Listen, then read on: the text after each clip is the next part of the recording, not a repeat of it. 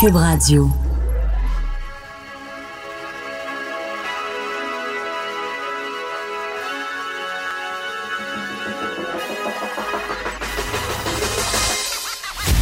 Jonathan Trudeau. Joe, Trudeau et Maude Boutet.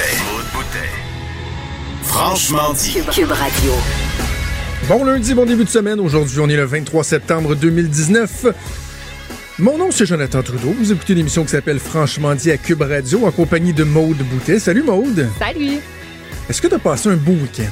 Oui, j'ai passé un beau week-end, tranquille, comme d'habitude. Ça fait As-tu fait bien. des petites popotes? Euh, J'ai-tu fait de la popote? Non, pas tant. Juste correct. C'est la, la grisaille d'automne euh, qui commence. Samedi a été une belle journée, effectivement, mais belle. dimanche, moi euh, et aujourd'hui, là, je suis euh, en plein en train de, de, de, de, de- me mettre en, en mode automnal, automnal, ce qui veut dire dépression saisonnière? Ça part de même. Ah, ça me rentre dedans. Ah ça ouais? me rentre dedans. Moi, une journée comme aujourd'hui, là, je sais pas c'était comment à Montréal, mais ici, là, euh, à 6h30 à matin, euh, moi, je suis arrivé depuis 5 heures, mais les, les fermés. là, Je suis descendu au premier. J'ouvre les lumières. Il faisait noir dehors à 6h30 encore. C'était tellement gris. Le soleil qui se lève plus tard. Euh, il pleut. C'est lourd. Je regarde sur mon téléphone ici à Québec en ce moment. Là, euh, il fait 20 degrés, mais avec 94 de taux d'humidité. C'est l'enfer. Ici, dans le studio, sur la tribune de la presse, là, il n'y a pas d'air climatique. Il fait déjà toujours chaud. Puis des fois, j'essaie d'ouvrir la, la fenêtre quelques instants avant d'entrer en onde pour donner une petite fraîche. Là, si j'ouvre la fenêtre, c'est encore pire. Il fait pas loin de 26-27 dans le studio en ce moment ici. Euh, Moi aussi, je, je gèle, puis il faisait pas beau non plus quand je me suis levée, puis quand je me suis euh, déplacée vers, euh, vers la station. Tu sais, c'était gris, il faisait noir, puis là, la pluie s'en est mêlée, puis il faisait Ouais. chaud. Tu sais, c'est comme hier, il y avait pas de soleil, c'était juste gris, lourd. Je suis sortie pour aller, euh, je suis allée où hier? Je suis allée au Walmart. Je suis sortie de l'appart, on avait parti l'air climatisé parce que crème faisait chaud, faisait Un autre 28. Oui, oui. C'était lourd. Oui, oui, non, hier soir, euh, air climatisé euh, au deuxième, euh, mais bref, c'est. C'est la vie, c'est l'automne. euh, et moi, j'essaie de, de- de combattre ça. Faudrait que je m'y prenne plus de bonheur cette année. Là. Tu vois, là, je ressens les premiers symptômes depuis, euh, depuis euh, samedi après-midi à peu près. Là. Luminothérapie. C'est essentiel pour... Ah ouais? ça, ça marche vraiment bien. OK. La luminothérapie, là, on a essayé ça il y a, il y a quelques années. faut prendre le temps de le faire. Il faut que euh, tu sais, c'est une demi-heure par jour que tu aies la lampe vraiment pas loin de toi. Fait qu'idéalement, tu travailles, mettons, un bureau à la maison ou quelque chose comme ça, ou en déjeunant, tu te plugues la lampe de, de luminothérapie, ça, ça fait vraiment une différence. Ça, puis j'imagine de pas s'apitoyer sur son sort, de faire des, des activités, faire du plein air. Comme hier, on était aux pommes, Ben oui, j'ai vu passer des, euh, des photos de famille. et avec mes infins, la petite sortie aux, pommes annuelles. je, je parlais avec des gens qui disaient Ah, tu sais, les pommes, c'est comme le passage obligé. Puis c'est vrai, c'est vrai, mais en même temps, tu sais, c'est. faut que tu penses à ce pourquoi tu le fais, tu sais, faire plaisir à tes enfants. Moi, mes enfants étaient super contents. En plus, où on va à la ferme Genet sur euh, la rive sud, dans le coin de Lévis ici. Ah, c'est beau ce. Euh, c'est vraiment bien. là. Tu sais, Mm. L'activité de la cueillette de pommes est presque secondaire, tellement qu'il y a d'autres éléments. Tu sais, euh, t'as un petit tracteur, là, où, euh, en fait, c'est un petit train, là, mais tiré par un tracteur où les jeunes peuvent faire le tour. Des jeux gonflables, des modules de jeux, euh, un truc où les jeunes peuvent se faire de la, la- de la bannique, là, une espèce de moton de pain là, que tu fais, que tu, tu mets autour, autour d'un bâton, au bout d'un bâton. Euh, il y a plein, plein, plein, plein de choses à faire. Fait que c'est super, super. Mais il y avait du monde, monde. Ah, ça doit. Je me trouvais super. Hier matin, j'étais comme, hey, c'est donc original mon idée. Après le hockey du, du grand, on va, on va aller le- aux pommes. À, nous autres, on est arrivés, il était 11 heures. Et j'ai parlé à des, euh, des gens que j'ai vus après, qui est arrivé 20 minutes après. Et, et faut, faut que t'achètes ton sac quand t'arrives là. T'achètes ton sac vide qui te permet de ramasser tes pommes. Ils vendaient plus de sac parce qu'il y a plus de pommes. Il y en avait plus. Et ça a beau être Ben, un donc. verger immense, immense, immense, immense, immense. On était à sec. Il y a tellement de monde qu'il y en a plus. Fait que nous autres, on était les derniers à pouvoir aller au bout, au bout, au bout. Là, puis là, t'avais quelques pommiers où il y avait encore euh, des pommes. Mais bref, tu avais plein de monde qui était là juste pour le plaisir d'être là avec leurs enfants qui disaient, bah, OK. C'est une belle euh, journée. On va, bah, c'est ça, pour aller en vendre des sacs de pommes. Tu n'as pas le plaisir des, des, des cueillir, mais euh, il y, y en vendre. Donc, euh, vraiment une belle journée. Genre d'activité, je pense, qui, qui se fait bien. Ça, puis éventuellement aller, au, aller aux couleurs. Aller au Aller couleurs. marcher là, style Ben à, oui. à Stoneham ou euh, Ah, dans beau. ces endroits-là. Là- Et là, d'ailleurs, je, je voyais hier, euh, c'était au TV à 18h à Québec, puis il y avait un article dans le journal ce matin. Il y a même des problèmes de congestion dans certains monts. Il parlait du Mont Wright. Ici. ben oui. J'ai jamais été au Mont Wright. Je suis allée une fois, puis c'est vrai qu'il y a du monde. Puis, moi, ce que j'aimais, je suis allée une fois, puis il y a, quelqu'un qui m'a quasiment tiré là, là, mes meilleurs chums de filles, parce que justement, je me suis dit, ah, tu sais, c'est pas gros. Puis, moi, quand je vais dans le bois, puis que je vais marcher dans un sentier, ben, j'ai pas le goût qu'il y ait plein de monde, puis de faire de la file, puis de dépenser à gauche, puis de me sentir mal, puis de faire des bébés, puis faire bonjour, bonjour. Oui, bonjour, bonjour. Puis tu sais, tu t'arrêtes pas de croiser du monde, là. J'aime moins ça. Puis ça, ben, c'est un coin achalandé, mais c'est super beau. Puis, tu sais, ça, ça vaut la peine, euh, ça vaut la peine d'y aller. Mais, euh, mais entre ça, puis d'autres, je, je choisis d'autres choses. OK. Tu vois, nous autres, euh, sur la rive sud, il y a les sentiers Valero. C'est la méchante pétrolière Valero qui redonne à la communauté, qui a euh, remis à. euh, pas remis à neuf, mais qui a, qui a- qui a- qui a comme remis en place un, un boisé. Oui, c'est ça, qui ont tout aménagé. Ça s'appelle les sentiers Valero. Autant l'hiver que l'été, c'est génial. Tu as des kilomètres de sentiers, tu vas te promener là euh, dans la nature, c'est c'est- c'est vraiment bien. Mais bon, j'imagine que c'est un beau problème si c'est trop, euh, trop populaire. C'est c'est un indice que les gens veulent euh, profiter de la nature. Je disais tantôt à Richard Maude que à moins d'un changement, 11h30, parce que j'ai senti qu'il était c'était pas nécessairement, euh, ça tentait peut-être pas tant que ça. En tout cas, pas facile. pas sa relationniste, mais Dominique Champagne qui va être avec nous 11h30. Bien content de, de lui parler parce que euh, on va beaucoup parler d'environnement cette semaine. C'est c'est assuré parce que bon, il y a entre autres la marche qui aura lieu vendredi. J'écoutais Mario Dumont avec Benoît Dutrisac ce matin qui disait Mario disait on, anticipe que ça risque d'être la plus grande manifestation de l'histoire du Québec. C'est fou, hein? C'est quand même fou là. Il y en a eu là, le, pas le- pour, le- euh, le Lovin de 95 au référendum, euh, ces trucs-là, des centaines de milliers de personnes dans les rues.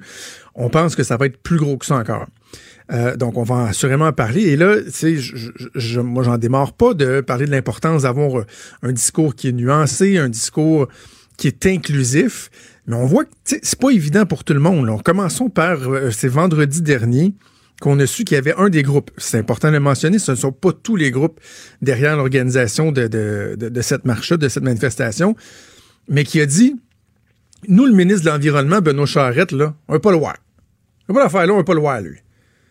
Là, tu dis, OK, attends, c'est parce que toi, tu veux sensibiliser un gouvernement à l'importance de ta cause, à l'importance d'agir. Et là, tu as un ministre, le ministre qui est responsable de ce dossier-là, le ministre de l'Environnement, qui dit, oui, oui, nous autres, on va y aller marcher avec vous. Donc là, tu devrais logiquement te dire, ben, parfait, l'objectif, ça va être de sensibiliser vraiment le ministre pour qu'il reparte avec notre message et qu'il aille tu sais, propager la bonne nouvelle ou la mauvaise nouvelle à ses collègues du Conseil des ministres et que lui utilise son poids pour qu'on puisse changer les choses. La logique devrait être là, tu sais, et non pas dire non, rien savoir. Mais tu, tu vas changer quoi? ouais. Si tu penses que le pouvoir est entre les mains des décideurs publics, mais que tu veux exclure les décideurs publics de la démarche, tu vas arriver à quoi? C'est un non-sens. Ça, ça, ça fonctionnait pas comme, euh, comme sortie. J'ai tellement fait le saut quand j'ai vu ça la semaine dernière. Et euh, dans les exemples de ces gens-là, il y a Luc Ferrandez, hein, euh, l'ancien maire du plateau. Tu sais, J'ai même deux extraits Luc Ferrandez. C'est un extrait dont on a parlé d'ailleurs euh, à la joute. Ils l'ont fait jouer aussi. Euh, à tout le monde en parle hier, Luc Ferrandez euh, qui était là. Mais c'est un, un extrait du dernier conseil euh, d'arrondissement qu'a dirigé Luc Ferrandez lorsqu'il était maire du plateau Montréal. Et par, je sais pas, peut-être un excès de franchise, de d'honnêteté, il avait répondu ceci à un citoyen. Si on veut agir sur les changements climatiques, il faut nuire à la possession de la, voiture individuelle, il faut nuire à l'utilisation de la voiture au centre-ville.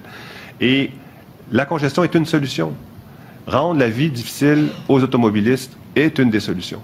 Alors, lorsque on fait ça, on le fait en pleine connaissance de cause. Donc, enfantiniser la vie des utilisateurs de, de l'auto- de l'automobile, on pense que c'est comme ça qu'on va arriver à un progrès.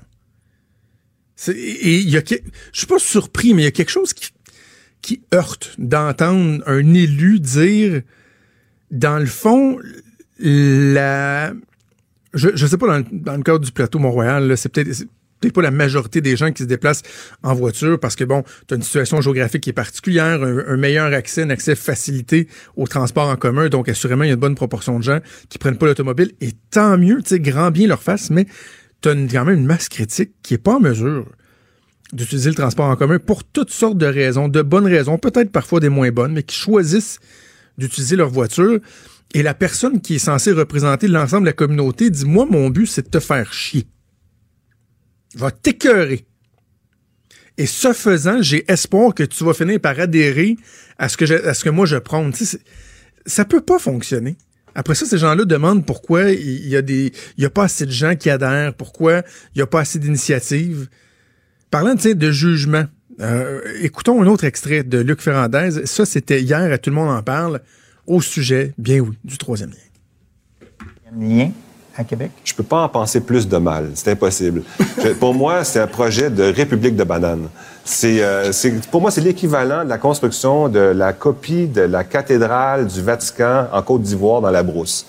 C'est c'est le pire projet de transport de l'Occident. Rien de moins. Le pire projet de transport de l'Occident.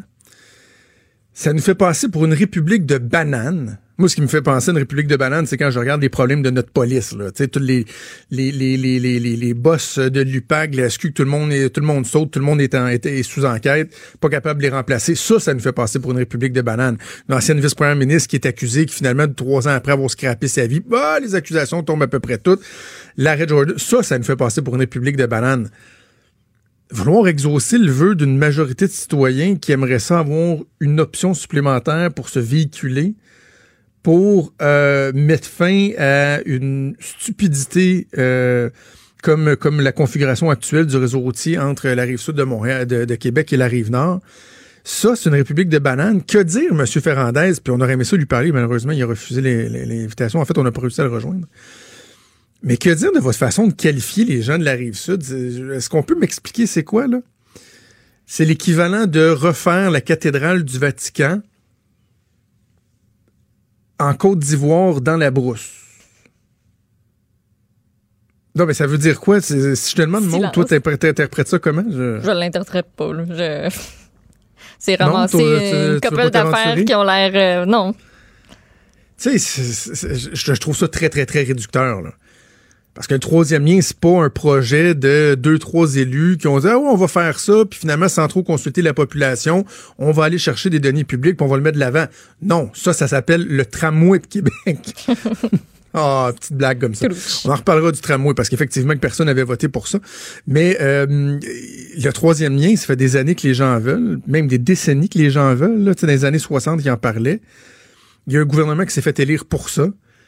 Et là, pour Luc Ferrandez, ben ça, ce sont euh, des gens imbéciles.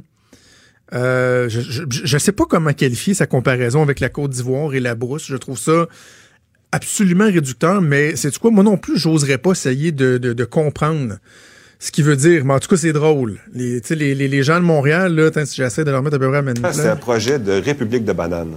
C'est, euh, c'est, pour moi, c'est l'équivalent de la construction de la copie de la cathédrale du Vatican en Côte d'Ivoire dans la brousse. C'est un, c'est, c'est drôle. On, je sais pas, on vient de traiter les jeunes de, de, de, de Lévis de quoi, de tiers-monde? de- Je sais pas, mais euh, ça semble être très drôle. Bref, moi, je veux, c'est quoi, je, m'engage, Maude, euh, dans le cadre de cette semaine-là, à avoir un discours, comme j'essaie toujours de le faire, qui va être balancé et nuancé sur la question de l'environnement.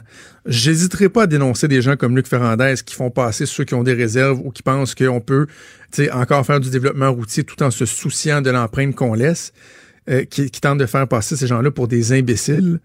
Je vais les dénoncer. Mais j'hésiterai pas aussi à bouquer des entrevues qui vont nous parler des, réalités des changements climatiques. D'ailleurs, on pourra l'aborder avec Dominique Champagne tantôt. Ça va me faire plaisir. Je veux l'entendre. Il y a Ah un oui. discours parfait. Mais j'aimerais ça qu'il écoute aussi les réserves que certaines personnes peu- peuvent avoir sans les juger, sans les diminuer, les ridiculiser. Ce faisant, il échappe une méchante partie du monde. Bref, on va parler d'environnement assurément euh, cette semaine. On va en parler également avec Dominique Champagne un peu plus tard dans l'émission. Des débats, des commentaires, des opinions. Ça, c'est franchement dit. Cube Radio. Maude, on en parle euh, beaucoup depuis quelques années, particulièrement la consommation de médicaments au Québec. J'ai l'impression qu'un peu partout en Occident, en tout cas au moins en Occident, c'est pas partout dans le monde, ça commence à devenir euh, quelque chose de, de, plus en plus problématique. Mais mhm. ici au Québec, on se démarque particulièrement. Là, ce qu'on apprend dans le journal ce matin, c'est que la consommation d'antidépresseurs connaît une hausse qui est phénoménal. On parle de 68% en 5 ans chez les jeunes filles de 17 ans et moins. Parce que de façon générale, depuis 5 ans, c'est 22 la, la société, hommes, femmes, adultes, enfants, peu importe. Mais chez les jeunes filles de 17 ans et moins, c'est très, très, très euh, inquiétant. D'ailleurs, lorsqu'on parle de consommation de médicaments, on se souviendra qu'il y a quelques mois, il y avait 44 euh, pédiatres hein, qui avaient signé une lettre ouverte dans les médias pour dénoncer le fait qu'on consomme de manière excessive des médicaments euh, chez les jeunes. Parmi les signataires, il y avait la docteure Valérie Labbé, qui est pédiatre à l'Hôtel Dieu de Lévis. On va aller la rejoindre pour en discuter. Bonjour, docteur Labbé. Oui, bonjour. Est-ce que euh, ces résultats-là, à la lumière de, ce que vous voyez, vous, en pratique, on peut aborder les deux angles, si vous voulez, là, mais de façon générale dans la population et tout particulièrement chez les, jeunes filles? Est-ce qu'il y a quelque chose qui vous surprend dans ce résultat-là ou dans le quotidien, c'est quelque chose que vous constatez? En fait, c'est pas vraiment surprenant parce que c'est un peu le reflet de ce qu'on voit là, chez les adultes. Euh, il faut savoir que moi, je suis pédiatre. Je vois davantage de jeunes enfants que d'adolescents. Alors, euh, présentement, nous, on n'a pas commencé là, à prescrire là, énormément d'antidépresseurs là, chez nos jeunes enfants. Okay. Euh, je suis pas surprise parce que là, ça n'a pas été dit là, par strate d'âge. Là, 68% d'augmentation, il dit chez les 0 à 17 ans, mais selon moi, c'est plus euh, chez les adolescentes. Et puis, je suis pas surprise que ça soit, euh, ça en augmentation parce que, en plus, c'est une population vulnérable à l'adolescence. Et l'anxiété, en général, on en voit énormément, énormément dans notre bureau. C'est beaucoup des raisons de consultation. Et ça peut se présenter sous plusieurs formes de consultation. Des fois, ça peut être des maux de ventre, euh, des maux de tête, de l'opposition, des troubles de comportement sévères. Puis quand on fouille davantage, on peut s'apercevoir qu'il y a beaucoup d'anxiété euh, derrière tout ça. Alors, beaucoup de souffrance chez les enfants, ça, on le note à tous les jours et surtout à la rentrée scolaire. Mais, mais en même temps, docteur Labbé, euh, l'anxiété chez les adolescents, les, les euh, questionnements existentiels et tout ça, c'est pas récent de, de, de, tout temps. Les adolescents peuvent avoir eu des périodes qui sont plus difficiles. Qu'est-ce qui fait que au cours des cinq dernières années, ça a augmenté autant que ça? Parce qu'on pense à deux choses. Parce que là, on, va sûrement parler des, des, médias sociaux, la pression sociale et tout. Mais aussi, est-ce qu'on doit questionner le réflexe des professionnels de la santé qui peut-être des fois vont, euh, vont, vont remplir des prescriptions un peu trop, un peu trop facilement, rapidement? Écoutez, je vous donne mon opinion personnelle qui ne reflète euh, peut-être pas tous euh, l'ensemble de, des pédiatres. Là, c'est vraiment de façon personnelle. Moi, je crois que dans la population, comme on disait tout à l'heure, là, en général, c'est plus les femmes qui ont tendance à avoir des prescriptions euh, d'antidépresseurs, d'ISRS. c'est un problème très fréquent. il y a beaucoup de, de souffrance associée. Alors moi, j'ai l'impression que chez les médecins de famille, quand on voit une jeune de 16-17 ans, on se dit, ben écoute, elle est quasiment rendue à l'âge adulte, j'en prescris euh, chez les adultes, ben ça fait du, ça peut faire du bien chez certaines personnes. Alors euh, peut-être que là, il y a un glissement, puis on se dit, ben écoute, ils sont presque rendus adultes, hein. alors c'est peut-être un petit peu plus facile d'en prescrire là, chez euh, chez les adolescents. et de là ma crainte de voir que éventuellement ça va descendre aussi chez nos jeunes enfants parce que on en voit beaucoup, beaucoup d'anxiété. Et la première ligne n'est pas la médication quand on souffre d'anxiété, mais bien euh, ce qui a été prouvé plus efficace, c'est la thérapie cognitivo-comportementale qui est généralement faite euh, avec des psychologues, psychologues qui sont difficiles d'accès, on doit le dire. Hein. Euh, quand mhm. on a de l'argent, on peut aller au privé. par contre, c'est ça, quand on, on, passe par le milieu public, il y a de longues listes d'attente, c'est difficile d'avoir accès. Alors, euh, des fois, c'est ça, la, première ligne on, de, de, traitement, on l'a pas. On a un enfant devant nous très, très souffrant. Qu'est-ce qu'on fait? Euh, comme médecin, ça se peut qu'on soit tenté, tu sais, comme d'y aller vers la médication. Euh, c'est pour ça que moi, je suis très contente qu'on en parle aujourd'hui parce que je vois que c'est un phénomène qui prend beaucoup d'ampleur et même si pour le moment, en tout cas, je ne crois pas que chez nos jeunes enfants, il y ait une surmédicalisation pour l'instant, on peut penser qu'il pourrait y en avoir une si on fait rien. Et c'est de là, je pense qu'il faut euh, partir, c'est qu'est-ce qu'on peut faire finalement pour aider les jeunes à mieux réguler leurs émotions? Euh, est-ce qu'il y a des choses qu'on peut faire?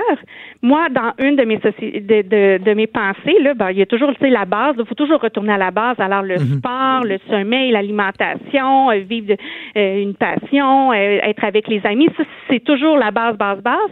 Mais ce que j'aimerais que soit ajouté, c'est la portion école. Et je voudrais pas que les professeurs deviennent des psychologues, pas ça du tout, mais ça peut s'apprendre des stratégies sur comment mieux gérer son stress. Et comme ça touche vraiment beaucoup, beaucoup de gens, ben je me dis ben pourquoi pas en profiter, tu sais comme dès leur jeune âge pour leur apprendre ça, puis les outiller pour euh, mieux gérer le stress que génère toute la vie, finalement. Dans, le fond, docteur Labbé, ce serait d'avoir un réflexe de d'essayer de régler le problème euh, en amont plutôt qu'en aval. C'est que là, on dit, ah, il y a de ben, l'anxiété. la, résultante, c'est qu'on va donner des médicaments plutôt que d'essayer d'aller corriger euh, le problème à la source. C'est carrément ça. Là. Mais c'est un ben, drôle de réflexe qu'on a de, de, de, de, se dire ça. beaucoup. Puis, c'est ce qu'on a vu avec le TDAH, puis c'est pourquoi euh, on s'est levé bon, 44 pédiatres, mais je peux vous dire que toute l'association des pédiatres était d'accord avec nous quand on a eu notre, euh, notre réunion plus tard. Là, tout, euh, ça a été voté à l'unanimité. Alors, l'ensemble des pédiatres est d'accord sur le fait que présentement, il y a énormément de médicalisation du TDAH et ça n'a pas commencé que à Go, on prescrit à tout le monde. On prescrit habituellement aux cas les plus sévères. Après ça, vient les cas plus modérés, puis là, on se dit, ben, on leur prescrit-tu à eux autres aussi, qu'est-ce qu'on fait? Et éventuellement, il y a tellement de gens qui deviennent sous médication que ça, vient un peu banaliser le fait que l'enfant prenne de la médicalisation, un médicament pour euh, bien réussir, puis pour euh, l'aider euh, surtout à l'école. Alors là, quand on, on en vient à ce que beaucoup, beaucoup de personnes est soit sous médication, c'est comme si on banalisait un petit peu ce, euh, cet événement-là. Et là, euh, c'est ça, on perd un peu le contrôle. Là. Fait que là, moi, je, je à vous rassurer, là, je pense pas qu'on a perdu le contrôle chez nos enfants. Mais je pense qu'on devrait, par exemple, se poser euh, une grande question puis agir tout de suite pour pas perdre le contrôle dans la médicalisation des enfants anxieux. Mm-hmm. Pour certains, j'imagine que ça doit aider cette médicamentation-là, mais j'imagine qu'il y a aussi des, effets secondaires de prendre cette médication-là, que c'est pas toujours du bon. Effectivement, il y a toujours des effets secondaires à la médication et il faut voir, on pèse toujours dans une balance euh, le les effets positifs versus euh, les effets euh, secondaires. Euh, par contre, je vous dirais qu'elles sont de, de mieux en mieux tolérées, nos antidépresseurs, et c'est un petit peu pour ça, puis je pense que c'était docteur Champagne, je sais, je, Chamberlain, pardon. Chamberlain, oui. à l'Institut Philippe Pinel qui disait justement, là, comme ils sont de mieux, mieux en mieux tolérés, donc c'est peut-être un petit peu plus facile de, de, de les prescrire.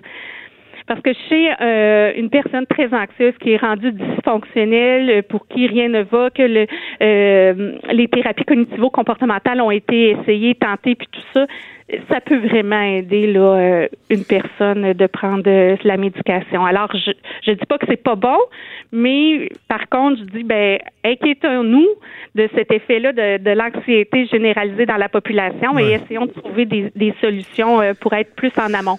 Vous, vous parlez, docteur Labbé, de, par exemple, des enseignants qui pourraient donner un coup de pouce. je pense que la façon que vous le suggérez, elle, est prudente, puis elle est, elle est adéquate. Là, c'est pas de leur mettre le singe sur, euh, sur les épaules, mais j'imagine qu'il faut aussi parler de la responsabilité parentale, parce que vous, vous voyez, vous voyez des jeunes passer euh, à l'hôpital en tant que pédiatre.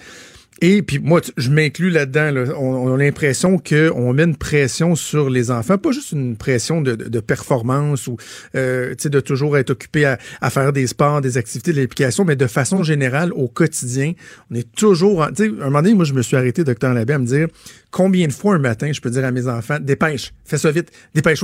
On, on est toujours en train de les pousser. Les parents aussi ont une responsabilité à jouer dans tout ça. Hein? Tout à fait.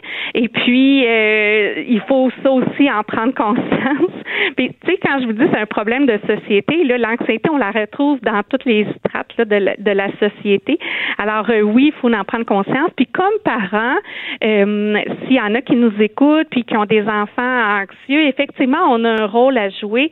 L'enfant anxieux se sent mieux quand il est bien encadré, quand les règles sont strictes, quand on est conséquent avec justement nos, nos conséquences, euh, quand il sait là, à quoi s'attendre.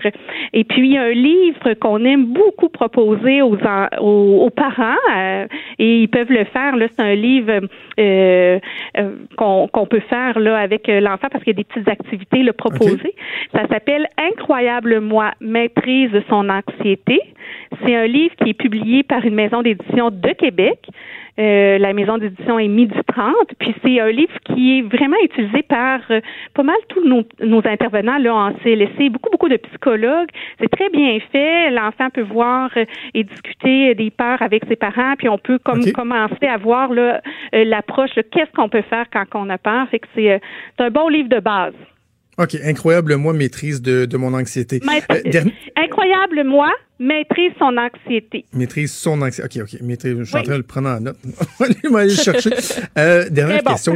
Euh, au niveau de, de, la, la, prescription, justement, des, des antidépresseurs, est-ce que, parce qu'on vient de parler, bon, la sensibilisation, qu'est-ce qu'on peut faire en amont, mais est-ce que on devrait euh, encadrer davantage ou resserrer tout ce qui entoure la prescription de ces, de ces médicaments-là. C'est par exemple, est-ce que c'est trop facile pour un médecin de famille de simplement dire, ben, pour un ado de 15 ans, clac, tiens, antidépresseur, est-ce qu'il ne devrait pas avoir, je sais pas moi, des couches supplémentaires ou quoi que ce soit avant d'en arriver là? Ben écoutez, je pense que c'est jamais, euh, on veut jamais prescrire euh, si facilement que ça des antidépresseurs. Je pense qu'on se pose toujours beaucoup de questions, surtout quand il s'agit des, des enfants. Euh, je comprends votre question. Maintenant, euh, est-ce qu'on devrait mettre des couches supplémentaires, tout ça? Comme je peux vous dire, nous autres, entre autres, en pédiatrie, ce qu'on demande, avant de prescrire pour un TDAH ou pour de l'anxiété, on demande qu'il soit vu en psychologie. Okay. on demande que la base soit faite. Euh, est-ce que tout le monde devrait demander ça? Parce que l'affaire, c'est que c'est pas toujours possible pour les gens là qui euh, d'avoir accès à un psychologue. Je pense qu'il faut rester prudent justement quand on prescrit, s'assurer que la base y est. Maintenant, c'est tel, ça engendre tellement de souffrance et il y a des gens qui sont qui deviennent complètement afonctionnels, qui peuvent plus sortir de, de, de chez eux, plus aller à l'école, faire des choses comme ça. Alors, il faut y aller cas par cas, puis effectivement, il mhm. ne faudrait pas commencer à prescrire euh, trop facilement les antidépresseurs. Ben, espérons qu'encore une fois, votre appel euh, va être entendu, comme ça avait été le cas il y a, il y a quelques mois, qu'on va voir euh, des choses bouger, des choses s'améliorer. Docteur Valérie Labbé, pédiatre à l'Hôtel Dieu de Lévis, merci de nous avons parlé aujourd'hui. Ben, ça me fait plaisir. Merci. Au revoir. Vous écoutez Franchement dit.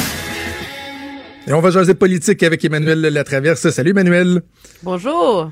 Bon, on avait hâte de voir est-ce qu'il y aura des impacts suite euh, au euh, Blackface, Brownface Gate qui a euh, dont euh, fait mal à Justin Trudeau la semaine dernière. Deux sondages publiés au cours des, derniers jours, le Nana et le Main Street, qui essentiellement les deux semblent indiquer qu'il y a eu une perte d'environ quoi 3% à l'échelle du pays chez les libéraux. Est-ce que tu es surprise de ça? Est-ce qu'on pouvait s'attendre à ça? Et surtout est-ce que tu penses que ça va être durable comme perte? C'est c'est une perte qui est qui est timide hein, quand on compare à l'ampleur de la tornade là, qui s'est abattue sur la campagne libérale. Moi, je suis pas très surprise. Là. Il y a eu un, petit mouvement d'opinion publique, mais je pense que dans l'esprit de l'électorat, on l'a vu aussi beaucoup là, dans les commentaires du public, des gens ici au Québec, mais aussi de monsieur, madame, tout le monde ailleurs au Canada, là, euh, les gens prennent cette histoire-là avec un certain grain de sel. Euh, et mais ça soulève des questions dans leur esprit quant au mhm. jugement, aux standards, euh, aux valeurs de M. Trudeau. Et donc ça, ce sont tous des des enjeux qui deviennent intangibles, qui s'inscrivent dans l'ensemble du personnage, l'ensemble de l'offre politique de M. Trudeau. Moi, je pense que vraiment, ça va prendre un certain temps là, avant de vraiment saisir quel va avoir été l'impact de cette controverse-là sur M. Trudeau. Moi, je soupçonne que le plus gros impact possible qui va arriver finalement, c'est que les gens iront pas voter. Parce que qu'est-ce qu'on a vu dans la dernière semaine, là? Moi, je lève mon chapeau à Yves-François Blanchet, à Monsieur Singh, qui ont abordé cette controverse-là, chacun à leur façon, hein, de manière très différente, mais avec calme, bon sens, euh, sérénité, jugement, euh, nuance aussi. Mais c'est Monsieur Trudeau, on a parlé de son hypocrisie, on a parlé du mensonge, on a parlé du fait ce que je dis, faites pas ce que je fais, du manque de jugement. Euh, puis chez Monsieur Scheer, on a vu aussi un, un chef là, qui était pas super conséquent. Là. Excusez mes candidats qui ont des propos racistes et homophobes, mais moi je vais pas pardonner Monsieur Trudeau parce qu'il se rappelait pas d'une fois où il a. Vous à un moment donné, il n'y a aucun des deux chefs aspirants premier ministre qui est sorti grandi de, la semaine dernière. Là. Alors c'est quoi l'impact, c'est que les gens iront pas voter. OK. Parce que Euh, moi, tu- faut- tu- Oui, vas-y, Manu, excuse. Parce qu'il faut se rappeler que M. Trudeau a gagné en 2015 grâce à l'appui massif là, euh, de la tranche d'âge des 18 à 25 ans, etc. C'est c'est comme c'est pas la base libérale, ça c'est la base Trudeau là. Et ça c'est les électeurs déçus. Euh, qui sont vont pas nécessairement retourner voter s'ils voient pas dans M. Trudeau quelqu'un qui peut leur offrir une offre semblable et qui peut les inspirer. Et je pense que c'est ça le risque en termes de prix politique euh, de toute cette histoire du blackface.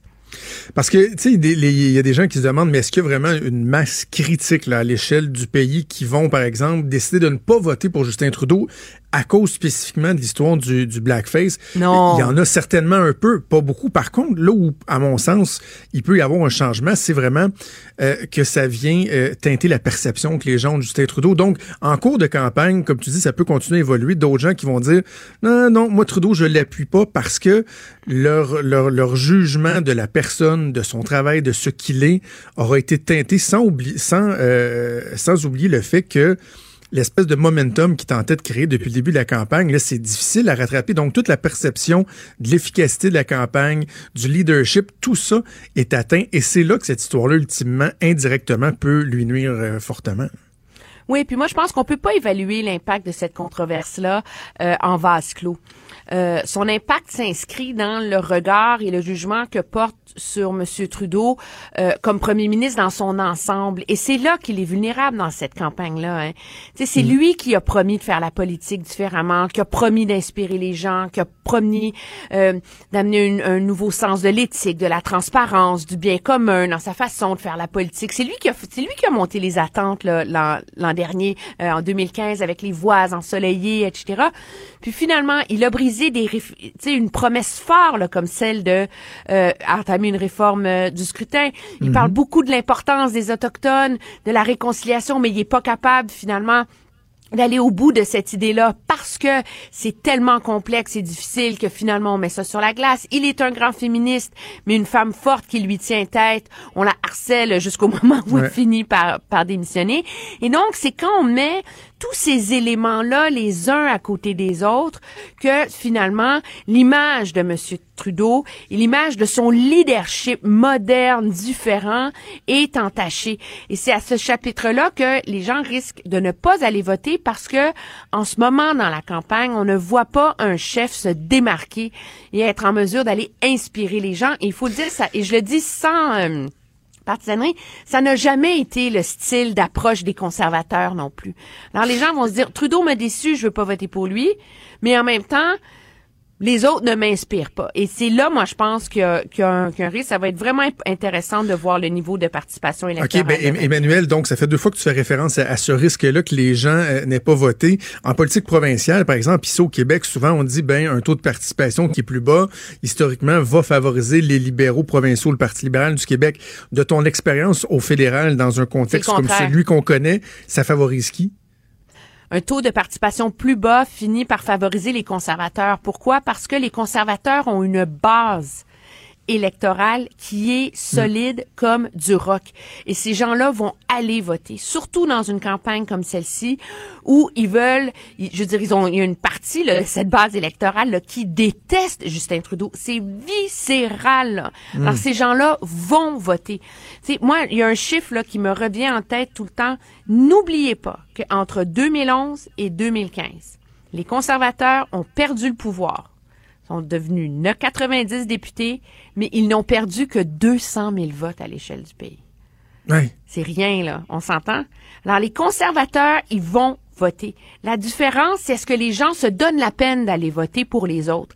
Et donc, un taux de participation plus faible, ça fait, ça, ça enlève l'avantage dont ont besoin les libéraux pour gagner. Il faudra voir aussi si M. Singh est capable de tirer profit euh, de ce de cette bonne semaine qu'il a eu, de la bonne campagne qu'il fait jusqu'ici, parce qu'une remontée du NPD peut aussi jouer sérieusement euh, des tours là, dans tous les comtés en banlieue de Vancouver et de Toronto qui sont en jeu. C'est intéressant que tu mentionnes la, la perte de 200 000 voix seulement de- entre 2011 et 2015 parce qu'on on oublie à quel point finalement les conservateurs, contrairement à ce qu'on aurait pu penser, euh, étaient, euh, avaient, fait, avaient, avaient fait une bonne performance en 2015. Stephen Harper qui, qui avait vraiment euh, évité le, le, le, désastre ou la déconfiture. OK, Emmanuel, on va parler beaucoup d'environnement cette semaine. Tu parlais des défis de cohérence euh, du, euh, du premier ministre Trudeau. À bien des égards, sa cohérence qui est remise en question sur l'environnement, c'est peut-être un, un, une de ses faiblesses d'ailleurs au niveau de la cohérence. Bon, on le sait, il y a eu l'achat du pipeline alors que Justin Trudeau se, veut se présenter comme étant plus vert que vert. Est-ce qu'il y a des opportunités pour lui cette semaine, des risques? Comment ça se présente pour les autres partis? Ben, L'opportunité pour M. Trudeau, c'est de mettre de l'avant son plan euh, et de d'amener des nouvelles idées au moulin pour ré- réussir à convaincre les Canadiens qu'il est sur la voie d'atteindre les cibles de Paris. On entend beaucoup M. Trudeau dire oui, on n'a pas tout ce qu'il faut pour les atteindre, mais on va y arriver. Moi, je pense qu'à un moment donné, M. Trudeau, s'il veut être un leader crédible là-dessus, il doit montrer aux Canadiens comment un gouvernement libéral serait capable de combler le manque à gagner pour que le Canada atteigne ses cibles de Paris. Donc oui, il y a une... il y a une fenêtre pour lui à ce chapitre-là, et surtout avec tout l'accent sur l'environnement en ce moment, euh, c'est une façon aussi de de mettre sur la défensive là, son adversaire. Euh, conservateur, Monsieur Scheer. Ceci étant dit, moi, ce que je remarque dans tout le débat sur l'environnement qui s'accentue depuis quelques semaines, c'est à quel point le message des militants comme Greta Thunberg et comme d'autres, c'est de dire, écoutez, arrêtez de vous mettre la tête dans le sable, écoutez les scientifiques, là. Et tout le monde, tous les experts le disent, là. Ce n'est pas assez. Il faut une transformation de l'économie. Et donc, à un moment donné, le beau discours mitoyen, on va faire croître l'économie euh, et, on va lutter contre les changements climatiques, cette espèce de notion qu'on peut avoir, le beurre et le prix du beurre en même temps, euh, est en train de, de perdre en crédibilité, je crois, d'autant plus que là, le l'électeur moyen, à un moment donné, commence à comprendre là, que il va falloir en faire des changements radicaux dans la société. Donc, est-ce que M. Trudeau peut tirer profit de ça? Les libéraux ont toujours calculé que oui, ont toujours calculé que leur discours mitoyen, en vérité, sur la question, hein, entre les Verts puis les conservateurs, était la voie équilibrée. Mais dans le contexte actuel de l'effervescence et, des, et du, de la mobilisation citoyenne des jeunes, qui disent aux politiciens arrêtez de nous mentir. Je suis pas certaine si cette voix mitoyenne très raisonnable suffit maintenant parce que est-ce que les électeurs vont pas commencer à comprendre à un moment donné que c'est vrai que c'est pas assez et que si on va aller dans la rue manifester vendredi prochain, ben il faut s'attendre à des promesses conséquentes de la part de nos de nos élus là-dessus là. Je, je, je suis pas en désaccord avec ce que tu dis, mais j'ai quand même hâte de voir parce que ça fait plusieurs élections, que ce soit au fédéral ou au provincial, où on, on, on, on prédit que l'environnement va être un thème qui va toujours davantage s'imposer, mais finalement, lorsqu'on regarde, tu sais, qu'est-ce qui aura fait pencher la balance, quelles sont les questions de l'urne, etc., finalement, l'environnement tente toujours à s'imposer. Là, peut-être qu'on le sent encore plus, mais j'ai hâte de voir si effectivement, euh, au final, euh, ça aura un impact, euh, un impact en particulier. Est Avant de te laisser, Emmanuel, oui, vas-y. c'est les jeunes qui avaient donné la victoire à M. Trudeau et c'est les jeunes qui vont être dans la rue vendredi et qui en demandent davantage pour l'environnement. Et qui pourrait être euh, désillusionné par rapport Qui ont la euh, à clé Justin Trudeau de, aussi. de l'issue la- du gouvernement le 21 octobre. OK. Justin, Justin Trudeau, donc, qui a été euh, joué au cours de la fin de semaine un peu sur euh, le terrain des conservateurs. C'était à son tour de promettre des baisses d'impôts. Oui, oui, les, les, les libéraux pigent dans les meilleures idées des autres et finissent par les recycler à leur façon. Monsieur Trudeau, essentiellement, c'est l'idée est, est semblable, c'est de donner une baisse d'impôts aux, tous ceux qui gagnent moins finalement. Donc c'est de rehausser le plafond à partir duquel on paye des impôts d'ici 2023. Monsieur Scheer, lui, c'est de donner une baisse d'impôts sur la tranche de salaire en bas de 47 000 dollars. De part et d'autre, on se renvoie la balle en disant qui a la formule la plus progressiste, la plus etc. Ce qu'on voit finalement, c'est qu'il y a un sérieux manque d'idées originales dans cette campagne-là. Là. On a deux partis qui aspirent au pouvoir, qui promettent des baisses d'impôts en s'attaquant à un mécanisme obtus que seuls des économistes comprennent. Tout le monde promet des congés pour les femmes enceintes, les congés de maternité, etc. Puis on a le NPD qui veut baisser les prix de téléphones cellulaires. Monsieur Trudeau fait la même chose. Alors voilà, là, ça va être si c'est au, au, au, chapitre des promesses électorales là, que les gens espèrent faire leur choix. Là, je pense que ça va être ben, difficile. Ben, en même temps, parce Manuel, que finalement, libéraux, tout le monde a les mêmes idées. Tu sais. Ben, quoi que sur le contrôle des armes à feu, moi, je, je suis loin d'avoir trouvé ça inintéressant. On n'a pas beaucoup parlé parce qu'on était encore dans, dans le scandale euh, blackface, mais les libéraux qui proposent des trucs qui sont pas mal plus, euh, pas mal plus euh, osés que ce que les, les conservateurs voudraient faire. Donc, si les gens cherchent des enjeux sur lesquels on peut vraiment départager les différents partis politiques sur un enjeu comme celui-là, le contrôle des armes à feu, qui, je pense, trouve pas mal écho dans la population, les gens qui sont sensibles à ça. Euh, là, il y a des débats qui seraient intéressants à faire. Curieusement, ça n'a pas vraiment eu lieu en fin de semaine suite euh, à la proposition des libéraux. Mais ça a moins eu lieu ici euh, au, au, Québec. Je te dirais que dans une ville comme Toronto, où il y a une vague de fusillades sans précédent en ce moment, euh, et c'est à cet électorat-là que, ça, que s'adressait la promesse de Monsieur de Monsieur Trudeau. Le, le débat a sérieusement fait rage. Monsieur Trudeau là, qui propose justement d'interdire les armes d'assaut de style militaire là, et de laisser, de permettre aux villes de bannir les armes de poing. Écoute, est-ce que alors, on permet à Montréal de bannir les armes de poing, on permet à Toronto de le faire, mais la ville de Winnipeg, elle, décide de pas le faire. Est-ce qu'il n'y a pas un risque à un moment donné que on soit encore dans des politiques de poudre aux yeux, là, où on donne l'impression aux gens qu'on fait quelque chose, alors qu'objectivement, les armes de poing, ils vont pouvoir continuer à circuler au pays, d'autant ben plus oui. que pour la plupart, ce sont des armes illégales. Je pense que ce qui est intéressant sur le débat sur les armes à feu, c'est à quel point finalement, tu sais, quand on prend les, les, les promesses là, de, de congés de ci, congés de ça, baisse de prix du téléphone, etc., les grands enjeux qui qui force une différence majeure entre les partis, c'est les enjeux de valeur finalement. Et on en revient à ça, là, Mm. à la guerre des valeurs, à la guerre de la philosophie entre les partis et l'approche face au contrôle des des armes à feu est très symptomatique de ça, alors que les libéraux proposent de bannir des armes, de resserrer les règles, etc. Et que, les conservateurs, eux, disent que finalement, comme la plupart des armes les plus violentes et les plus dangereuses viennent du crime organisé, entrent au pays illégalement, la meilleure façon d'agir, c'est d'investir davantage dans les moyens qu'on donne aux policiers pour lutter contre ces phénomènes-là. Emmanuel, très hâte de te reparler vendredi parce qu'on va être euh, tout juste avant le, le, le, la mise en branle de cette fameuse marche pour le climat.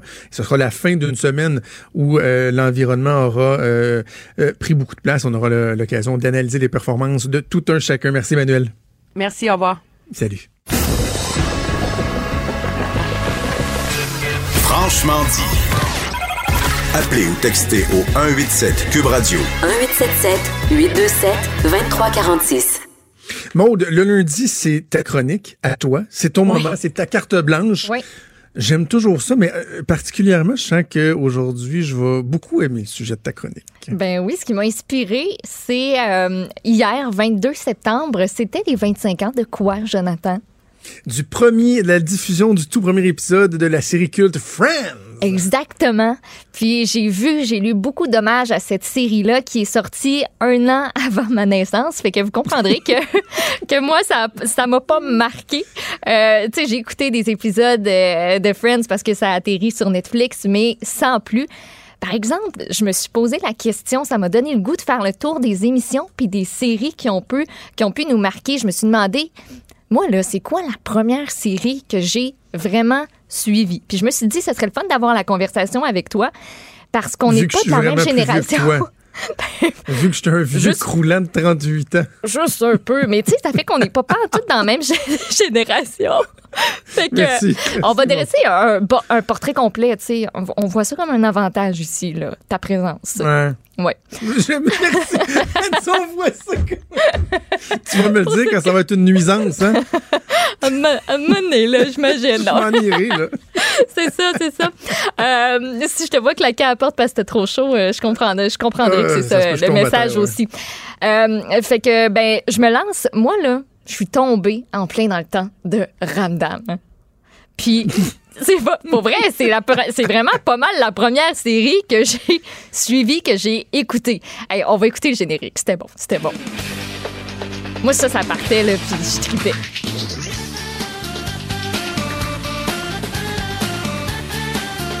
C'est- Écoute, c'est en quelle année? C'était à Télé-Québec, diffusé entre le 8 septembre 2001 et le 12 décembre 2008.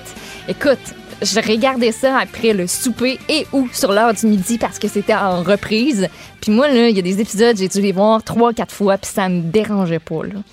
Ah, Euh, ouais. Ça, ouais, c'est l'émission dans laquelle parents. Wolfe jouait une fille de 11 ans, mais qu'elle en avait comme 24. là. Oui, c'est ça. Tous les, tous les personnages jouaient comme des ados, mais étaient dans vingtaine. Là. Je lisais entre autres euh, Simon L'Espérance, qui était un des ados euh, dans la série, qui, lui, euh, ça, il allait pas au gym parce qu'il fallait qu'il reste euh, tout mince, tout maigre, comme tu sais un jeune ado qui, qui débute, pas le poil d'en face ni rien.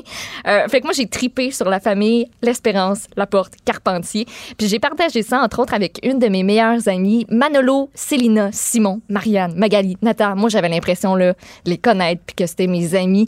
Euh, T'avais aussi ceux qui gravitaient autour de la famille, tu sais les amis Alexis, Annabelle, Étienne, Thomas, Pénélope, Shandy, Gary, Bob, Monsieur Monjou.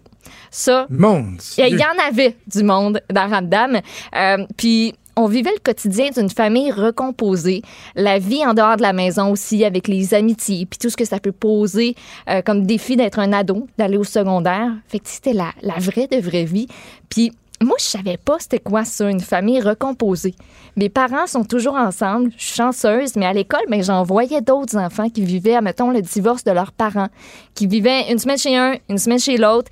Puis je comprenais pas nécessairement ce que ça impliquait au grand complet. Avec Ramdam, ça m'a permis de juste, justement peut-être mieux comprendre cette réalité-là. Puis j'imagine qu'à l'inverse, pour beaucoup de jeunes au Québec, ça a dû aider de voir une famille recomposée au petit écran comme la leur, puis de voir qu'ils n'étaient pas tout seuls dans leur bateau. Puis j'imagine que ça devait représenter plusieurs réalités. Tu sais, quand, tu te fais imposer un nouveau frère, une nouvelle sœur, là, ça peut faire des flamèches. Puis les deux Ah. parents, ils ont peut-être de la misère à gérer ça. Ouais. Fait qu'au travers des histoires de famille, il y avait les défis, oui, de la cohabitation, il y avait l'école. On a vécu le secondaire, on a vécu le cégep même. Ils découvraient qui étaient, ce qu'ils voulaient devenir, vivaient des hauts, des bas de leurs amitiés parce que c'est pas toujours facile. Les premières histoires d'amour, les grandes injustices de ce monde, genre avoir à laver la salle de bain.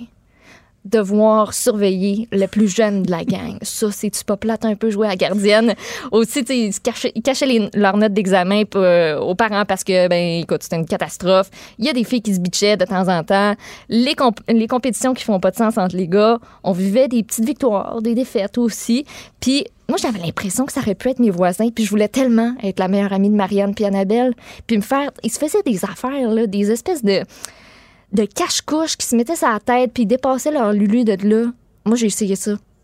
Ah oui, ok, ça influençait, là. C'était vraiment C'était pas juste un divertissement, ça Je suis sûre que je suis pas influençait la le seule fille. Oui, oui, je suis sûre que je suis pas la seule fille au Québec qui a essayé ça toute seule dans ma chambre avec des barrettes partout puis se gosser, euh, se gosser des vêtements. Puis je pense que chaque personnage étant différent, ça rendait facile pour tout le monde de s'identifier à un moment donné à quasiment chaque personnage selon ce qu'il vivait. Puis par la bande, je pense que de voir Manolo puis Chloé, mettons, à radio étudiante, Marianne puis Annabelle se filmer pour le fun puis à faire leur propre émission, ça m'a peut-être influencé. Tu sais, je sais pas. Moi, je trouvais ça hot. Tu sais, Manolo, il mettait ses disques avec Chloé, choisissait la musique qu'il jouait dans l'école. Moi, le T'avais-tu des hot. posters, quelque chose? C'était- C'était-tu. euh, Tu te dis, toi? Hein, t'avais des posters de là, Random, oh, ouais. Dans le cool, il y en a eu des posters de Random, là. Je te dis pas que je les ai accrochés, mais je suis certaine que j'en ai encore. Je les gardais, Wow. J'aimais vraiment ça. Puis, tu sais, après ça, il y a eu, tu sais, oui, Random, ça a duré un certain temps. Il y a même eu des rediffusions et tout.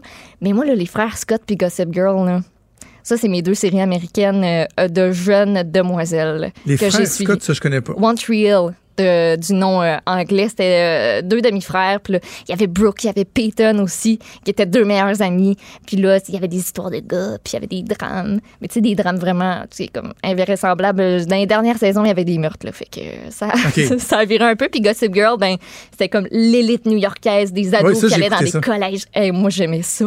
J'en ouais, ai réécouté des épisodes de Gossip Girl. Tu sais, ils s'habillent toutes bien. Puis là, moi, je me disais, mon Dieu, j'ai, j'ai comme pas d'occasion de me mettre belle de même. Fait que je vais juste les regarder faire. Puis euh, on, va, euh, on, va, on va vivre ça de même. Mais fait que toi, mettons, Dawson's Creek, t'as pas connu ça, là. J'ai vu ça passer, mais j'étais pas rendue encore là. Tu sais, ça jouait à vrac, là, mais j'ai, ça, j'étais pas rendue là dans, dans, dans mon cheminement. OK, Mettons. OK. Parce que moi, j'ai pas écouté ça. Mais par contre, tu sais, je- j'essaie de me souvenir, c'est quoi les premières séries que je me rappelle avoir écoutées. Euh, parce que quand j'étais plus jeune, passe-partout, tout ça, j'ai pas trippé là-dessus. Fait que c'est drôle, mais les premières séries que j'ai en tête, là, parce que peut-être que à mon époque, plus qu'à ton époque, la télévision, c'était vraiment une activité familiale. Tu sais, t'avais pas euh, huit TV dans la maison. Toute la famille écoutait à la maison. Ouais. Fait que le choix des parents devenait un peu le, le- le choix de tout le monde. Fait que, tu sais, moi, j'ai en tête, mettons, Chambre en ville, OK. Qui a, euh, tu vois, je regardais ça, Chambre en ville, c'était en 89. J'avais 8 ans. De 89 à 96, il y a eu sept saisons. Avec Louise Deschâtelet, avec euh, Anne Dorval, euh, Francis Reddy. Tu sais, toi, mettons, Francis Reddy, pour toi, c'est le gars... C'est- C'est-tu la musique de Chambre en ville? Wow. C'est bon. Wow! OK. Mais le, le prochain que je vais nommer, Max, je te mets au défi de trouver la trame. Là, attention, tu viens de, tu viens de, de, de, de, lever la barre. Mais, euh, tu sais, c'est ça, Francis Reddy, toi, tu l'as connu comme le, bon gars qui fait des émissions. C'est ça. Ben Mais oui. Francis Reddy, c'était Pete dans Chambre en ville. C'était un, c'était un tout croche, les cheveux longs avec le côte de cuir, tout le temps, euh, la, la cigarette dans, dans la bouche. C'était ça. J'ai eu un de mes premiers kicks sur, euh, sur une fille. C'était dans Chambre en ville. C'était qui? C'est la comédienne Julie Deslauriers. On la voit un peu des fois faire des trucs, des pubs à la télé encore. Des fois, elle fait des, des, des, des- des petites chroniques euh, d'affaires publiques, des choses comme ça. Mais elle, elle faisait la sœur de Pete. Et c'est la première fois que j'ai vu une poitrine à la télé. Oh, ben. Il y avait une scène à un moment donné où, en tout cas, je m'en souviens, là. Tu vois, je devais avoir 9-10 ans. Ça m'a marqué, là. Euh, donc, bref, Chambre en ville, ça a fait, euh, à l'époque, euh, c'était une passion. Euh, je me souviens d'avoir écouté les, les filles de Caleb avec mes parents aussi. OK. Ça, les filles de Caleb, c'était une vraie religion au Québec. C'est pas cette trame-là que je voulais que tu cherches, euh, Max. Attends une seconde. Euh, les, les filles de Caleb, ça a été vraiment une, une- une- une religion en, en 90-91. Mais si je pense à des séries plus jeunes, un peu comme ton Ramdam à toi, que moi j'ai dû, j'ai pu beaucoup, beaucoup, beaucoup écouter, c'est Watatata. Ben oui, c'est venu juste avant. Tu sais, ben, en fait, Ramdam est peut-être, de ce que je comprends, de ce que tu me dis, un peu la suite logique, Ouais, plus comme moderne de, de, de, de ce, que- de, de ce qui était Watatata. genre. Exactement. D'ailleurs, dans Watatata, sais-tu qui faisait un gars, pas, un peu comme je te disais, Pete euh, Francis Reddy, là? Sais-tu qui faisait un gars euh, un peu badass, euh, chiant dans Watatata? Je sais pas. Charles Lafortune. Oui, ben oui. Ben J'ai oui. vu des images. Il était reçu d'ailleurs hein, hier à, à l'émission de, de Marie-Pierre Morin. j'ai, bien aimé, ça m'a bien fait rire. Euh, et euh, oui, il sortait avec euh, Tania Contayani, qui est devenue sa blonde dans la vraie vie après, pendant, pendant plusieurs années. La petite Euh, Je regarde des images, la petite camisole rouge, petite froc de cuir. Hugo, Hugo Saint-Cyr, qui est décédé euh, il, y a, il y a quoi, deux ans à peu près de ça, Hugo Saint-Cyr, qui était... euh, comment il s'appelait là-dedans? Attends, Hugo Saint-Cyr... Euh, Michel Couillard dans Watatatan, Hugo Saint-Cyr, qui lui, les, les, les, les jeunes filles tripaient dessus en tabarouette, là. Ben oui. Bref, euh, Watatatan, moi, ça, ça, ça a marqué... euh, mais, tu vois, c'est- c'était en quelle année, Watatatan? Ça va bien, c'est bon. Ah oui. C'est moi, Ah, c'est c'est moi, mauvais. c'est Watatata. C'est le fun au bout. C'est cher, là. Pas rapport. Tel- C'était en la toune est 90, je tellement- pense. Euh, 80 de 91 à 2005. Oui, c'est ça, exact. Le niveau de mauvais de cette chanson-là est exceptionnel.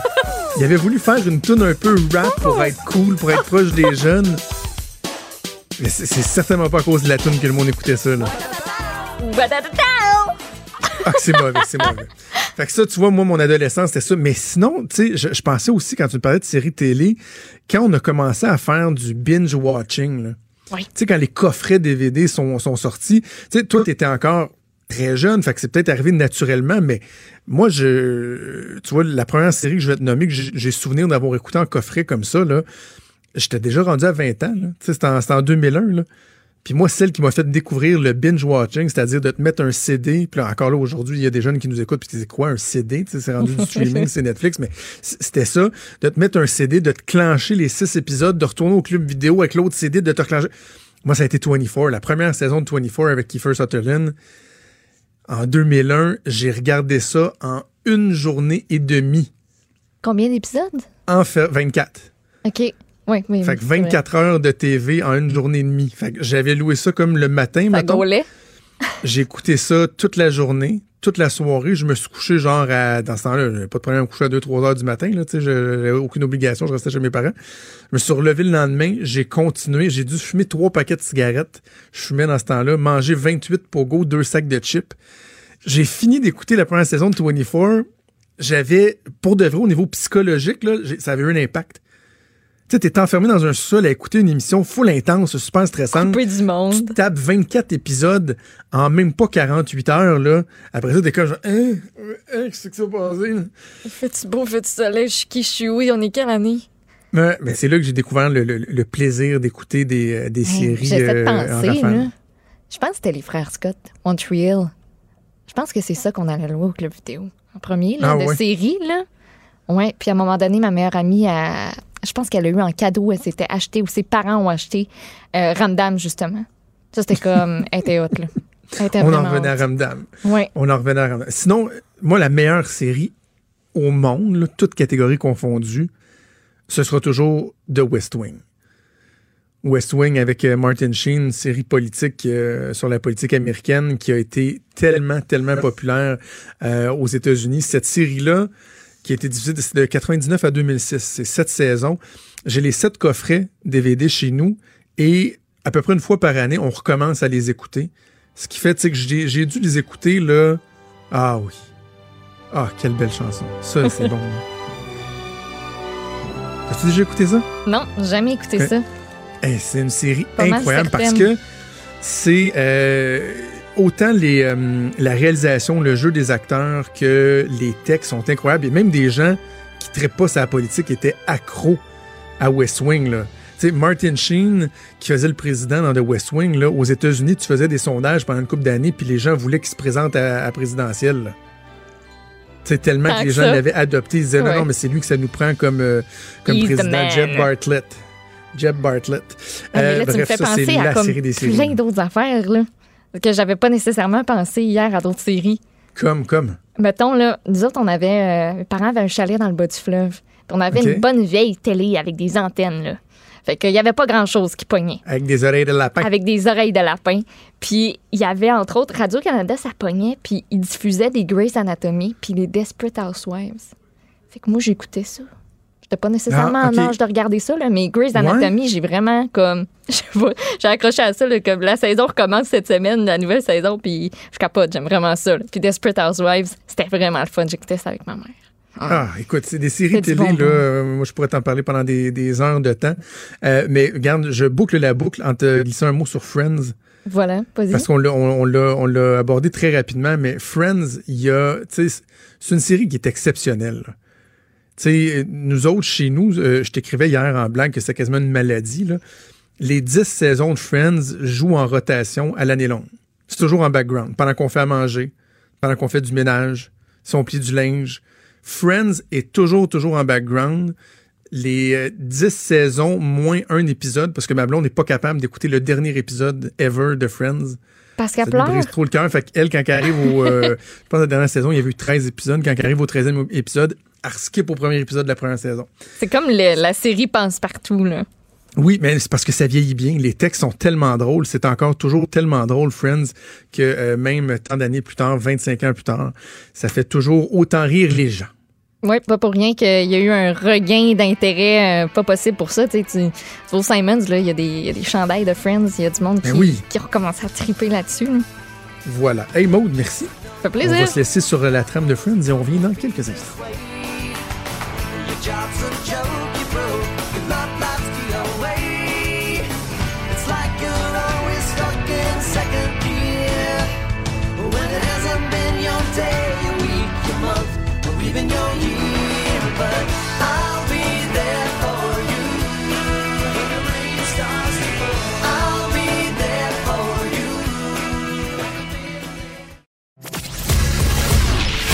Il est franc et nuancé. Jonathan Trudeau. La politique lui coule dans les veines. Vous écoutez Franchement dit. Maude, on va faire quelques nouvelles. C'est le sommet de l'ONU qui se déroule euh, en ce moment. Beaucoup de gens qui sont euh, qui sont attendus, notamment Greta Thunberg qui était là. Dans un autre registre, Valérie Plante aussi, la mairesse de Montréal, qui va être là dans quelques minutes, je pense. hein?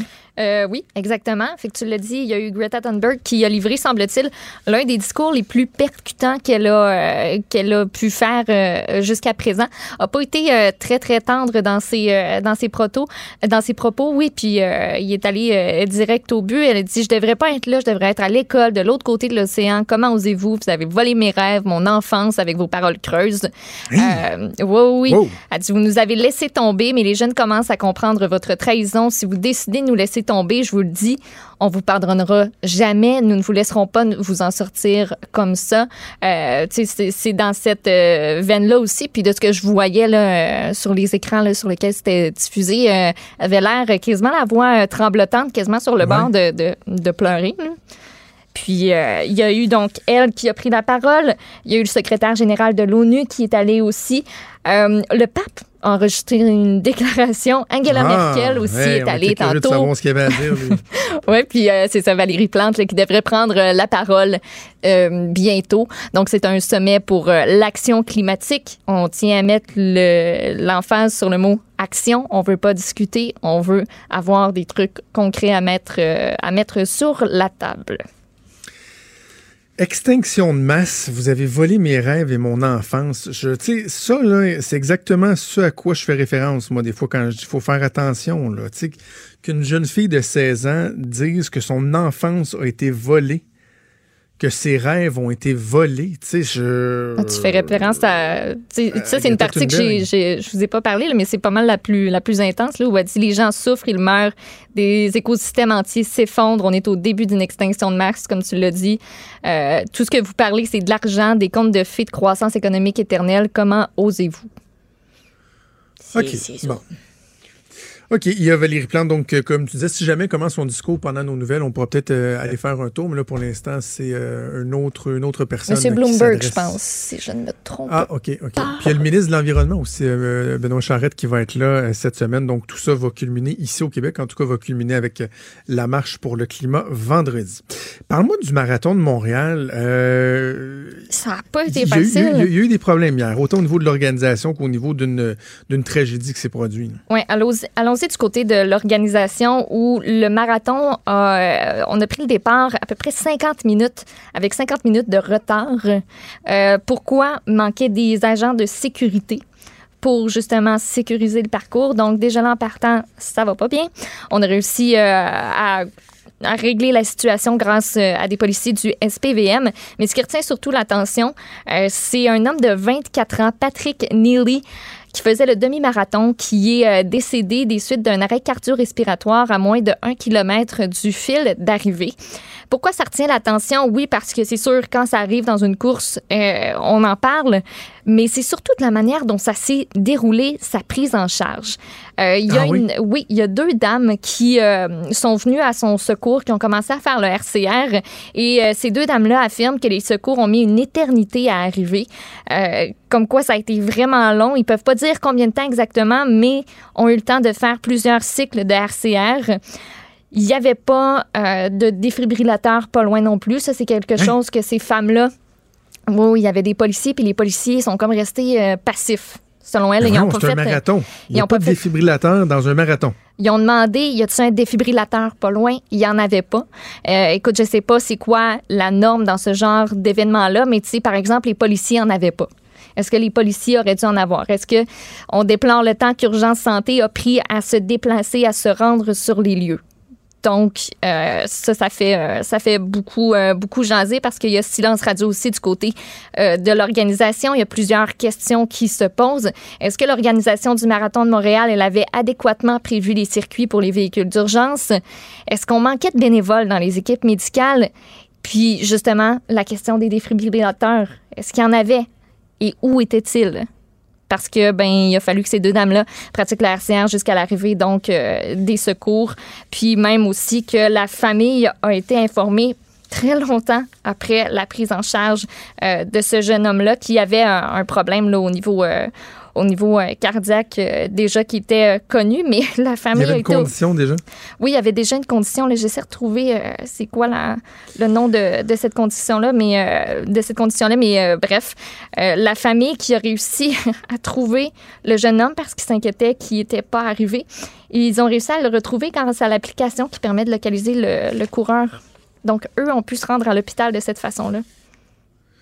OK, de- deux, deux aspects. Sur l'organisation, sur le fait que ça a commencé 50 minutes en retard et tout ça, j'ai envie de dire, pardonne-moi l'anglicisme et l'expression, mais I call bullshit. là. Je suis un peu tanné qu'on blâme tout sur la pénurie de main-d'œuvre. S'il manquait tellement de gens qui n'ont pas été en mesure de débuter l'événement, qui ont été retardés de 50 minutes, c'est qu'ils devaient le savoir d'avance. Ben, J'imagine que la veille, il y a dû y avoir un coup de téléphone qui s'est passé euh, quelque part à l'organisateur pour dire euh, c'est parce qu'il y en manque.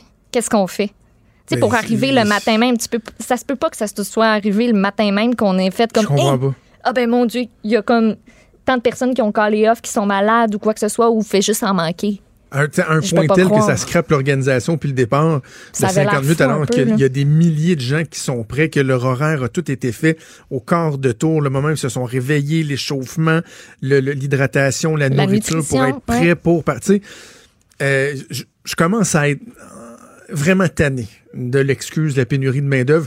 Peut-être que jusqu'à un certain point, c'est vraiment en même temps. Tu sais, c'est rendu une, une- une- la, la- la- la carte pour sortir de prison au Monopoly. Là. Ah, pénurie de main-d'œuvre, ça, ça. Pénurie Ouais. de main-d'œuvre, tout le monde. J'avais rien à dire, pénurie de main-d'œuvre. C'est parce que si on manque de monde, faites-les plus. Là. Euh, si on a pire, sorti là. la carte du SPVM à la toute dernière minute comme ça, est-ce que la dernière minute, ça aurait pas pu être la veille? Ben oui. Tu sais, je sais pas, le SPVM était là quand même. là. Et pour ce qui est de, du manque de ressources pour un, un- un jeune homme, un jeune adulte de 24 ans qui est finalement décédé, ça, c'est totalement inacceptable. Moi, j'ai hâte de voir Oui. qu'est-ce qu'on va répondre. Là. Il y aura sûrement des suivis à faire là-dessus parce que est-ce qu'il y, a un- il y a un nombre minimum qui est exigé? Tu sais, je sais pas, moi, que tu dois avoir les- le nécessaire euh, à, à toutes les, je sais pas, de 2 km, 3 km, peu importe, d'avoir des patrouilles euh, volantes qui peuvent se déplacer rapidement, mais qui ont eu des difficultés comme ça, c'est incroyable. L'autre point que je veux faire en terminant, c'est Mario Dumont qui parlait de ça avec Benoît Dutrisac ce matin. Tu c'est vrai que c'est très, très, très à la mode, la course. Tout le monde fait du jogging. Euh, moi, je devrais assurément en faire pour perdre mon, surplus de poids, mais moi, le, le sport, faut qu'il y ait de la compétition. Je, je, je, j'ai essayé des milliers de fois de courir. Je trouve ça plate comme la pluie. Sauf que on valorise l'activité physique, c'est correct, c'est bien. Mais comme Mario Benoît discutaient ce matin, il faudrait aussi à un moment donné peut-être, tu sais, mettre un peu l'emphase sur le fait que courir 42 km, c'est pas n'importe qui qui peut faire ça. Ben non, c'est pas fait pour tout le monde, puis ça devrait pas être Hey! l'objectif ultime pour tout le monde, parce qu'il y en a beaucoup qui se mettent à la course en se disant, moi, je me mets à courir pour pouvoir faire un marathon. Ouais. Mais c'est plate à dire, mais c'est pas, pas tout le monde qui peut, euh, qui peut le faire. Moi, je le sais que je, je- ça marcherait pas, là. Non, c'est ça. Tu sais, fait- Faites suis 5 désolée, 10 km, OK, ça. mais de lancer dans les marathons, c'est vrai ce que Mario disait. C'est pas la première fois là, que ce soit ici ou ailleurs qu'on entend oh, quelqu'un qui a perdu la vie, oh, quelqu'un euh, qui a fait un arrêt cardiaque. Tu sais, là, t'as 24 ans, puis en plus, tu lui avais une condition. Est-ce que. Évidemment, j'ai pas les détails, là, mais dans un cas comme celui-là, est-ce qu'on peut se poser la question de savoir est-ce que c'est pertinent de courir un marathon quand tu as déjà à 42 km? Quand tu as déjà une, une condition euh, sous-jacente, préexistante, tu sais. C'est- bien, oui, il faut le valoriser, mais il faut être conscient qu'à un moment donné, il y a des limites à ce qu'on peut faire, à, quel point on peut pousser notre corps. Ben écoute, on va attendre euh, donc de voir s'il y aura davantage de détails sur euh, les circonstances dans cette histoire-là. Merci, Maud. Plaisir. Vous écoutez Franchement dit. Ben, Et on n'a pas la trame pour Stéphane Plante. Salut Stéphane! Salut! Est-ce que tu vas mieux? Euh, oui, oui, quand même. J'ai j'ai profité de, de ce week-end pour euh, me, me reposer. J'ai pas fait grand-chose d'autre que C'est de- bon. de- et écouter de la musique, euh, bien sûr. C'est bon, on le sent que le, le- le rhume et, et la grippe, ça court, euh, ça court pas mal. Oui, Euh, oui. Tu veux me parler des timbres à l'effigie de Leonard Cohen? Ça, Oh. ça pique ma curiosité bien gros. Oui, c'était vendredi dernier. euh, on a annoncé que le chanteur qui, qui nous a quittés en 2016 allait avoir trois timbres à son effigie. Chacun des timbres représentant une étape de sa carrière, de, de- de son parcours musical. Et euh, je me suis rendu compte que finalement, il y a beaucoup d'artistes qui ont eu, ben beaucoup, il y a eu quand même quelques artistes canadiens qui ont eu un timbre à leur effigie, des artistes musicaux, parce que souvent, on se le cachera pas, le, le sport est très populaire au Canada. Les icônes sportives ont eu pas mal tout leur, leur timbre, mais en musique, c'est plus long. Et euh, un des critères... Parce que, Stéphane, on, on s'entend que quand t'as un timbre, tu dire que t'es arrivé. Là. Oui, oui, oui. Non, mais tu sais, c'est- la- Moi, je suis Oui, oui. rendu là. J'ai un timbre avec moi, ma face dessus. là. C'est bol. Oui, puis même, contrairement à Leonard Cohen, qui lui est décédé, mais il y a quand même des artistes qui, de leur vivant, ont connu leur timbre. Euh, parce que de- déjà, Post-Canada, il y a une série qui s'appelait Artistes canadiens de la chanson. Ça, c'était 2007, 2009, 2011, 2013. On, il y avait quatre artistes dont on soulignait l'apport musical, le rayonnement à l'international et tout. Après, on a changé un peu la formule, comme on, on va le voir là, plus tard. Mais en 2005, dès 2005, c'était Oscar Peterson, le pianiste jazz, qui avait eu son thème. C'était le premier artiste... euh, Sauf erreur, là, mais j'ai vraiment fouillé. Même, même Céline Dion n'a pas son timbre encore. Ça va sûrement être corrigé bientôt. Euh, mais en 2007, donc, la première année où on a officialisé un peu la, remise des timbres pour les musiciens, il y avait Paul Anka, le petit gars d'Ottawa, qui, euh, peut-être vos grands-parents ont dansé des slows là-dessus. Euh, dans mon cas, c'est mes parents, peut-être. Euh, lui, il avait écrit juste son. bon, il y avait ses pièces à lui qui marchaient beaucoup, mais c'est lui qui a écrit la version anglaise, la- les paroles de la chanson My Way. Qui a été oui. popularisée par Frank Sinatra, mais au départ, c'est une chanson de Claude François, une chanson originale de Claude François qui s'appelait Comme d'habitude. C'est assez rare qu'on peut mettre dans une même phrase les expressions chanson originale et Claude François, mais celle-là, c'était vraiment composé pour lui. Mais on voulait en faire une adaptation anglaise et c'est Paul Anka qui a eu le, qui a eu le contrat euh, devant un certain David Bowie qui à l'époque n'était pas connu du tout, mais Paul Anka a eu le contrat Hey. de faire la version anglophone de My Way. Wow. Euh, et, mais il y a eu un hit, lui, même à 16 ans, il chantait une pièce qui s'appelait Diana.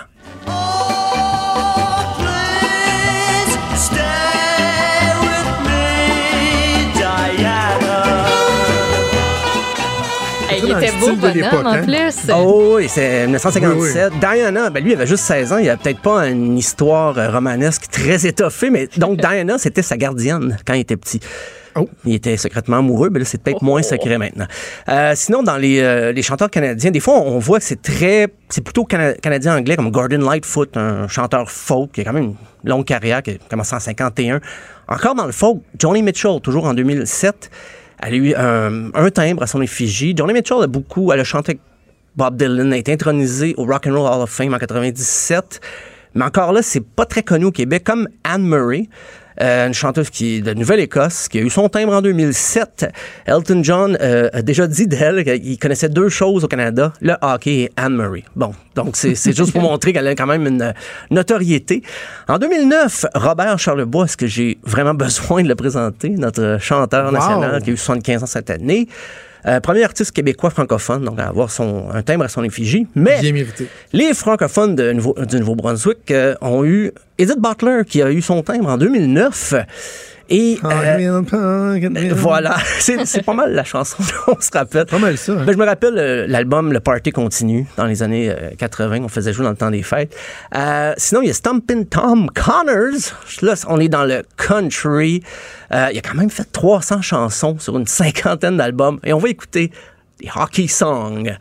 Oh, the good old hockey game is the best game you can name. Ben oui. And the best game you can name is the good old hockey, game. du country, du hockey, amenez-moi un pick-up. Euh, sinon, la même année, il y a eu Brian Adams, euh, bon, un autre. Ah, donc, qui peut se passer de présentation, mais j'étais étonné que même qu'il n'ait pas eu de timbre avant ça. Euh, Brian Adams, là, pour une histoire courte, oui. il a fait Summer of 69, Heaven, Everything I Do, I Do It For You, et combien de hits en carrière? 2011, Bruce Coburn. C'est vraiment euh, une reconnaissance d'estime. là. Bruce Coburn a écrit des chansons des années 80, une espèce de pop engagé, euh, mais a été repris beaucoup par d'autres par la suite. Il y a les sœurs McGarrigle, Anne et Kate. Juste pour euh, rappeler, Kate, c'est la mère de Rufus Wainwright, mais elle avait un duo très connu dans les années 70. Et leur première, leur plus gros succès francophone euh, est encore assez populaire, c'est Complainte pour Sainte-Catherine. Prison, c'est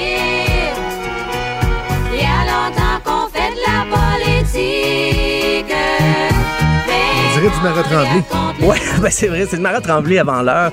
Euh, sinon, la même année, il y avait Robbie Robertson qui était, lui aussi, qui a collaboré avec Bob Dylan. Euh, il jouait dans un groupe de band. Il y a eu Ginette Renault, hein, celle qui a inventé le Haut-Canada, qui était euh, 2011. Donc, euh, Ginette a son timbre. Et là, en 2013, on s'est dit, il faut être un petit peu plus rock, tout en gardant un artiste francophone. Donc, c'est beau dommage qu'il ait eu son, son timbre en 2013. Sinon, Tragically Hip. Ah, euh, j'allais te poser la question. Et oui, et là, Gord Downey, donc, a pu voir de son vivant son, son Ah timbre. ok, c'est avant qu'il soit décédé. Oui, c'est il est décédé en 2017. Donc, euh, euh, il y a Rush, le trio rock progressif canadien par excellence, qui a eu son, son, son thème n'était pas encore séparé. Guess Who aussi. Là, là peut-être vous allez dire, mais Guess Who, c'est c'est qui les autres? Ben, on va, on va écouter leur hit American Woman et ça va remettre les pendules à l'heure. Ah oui.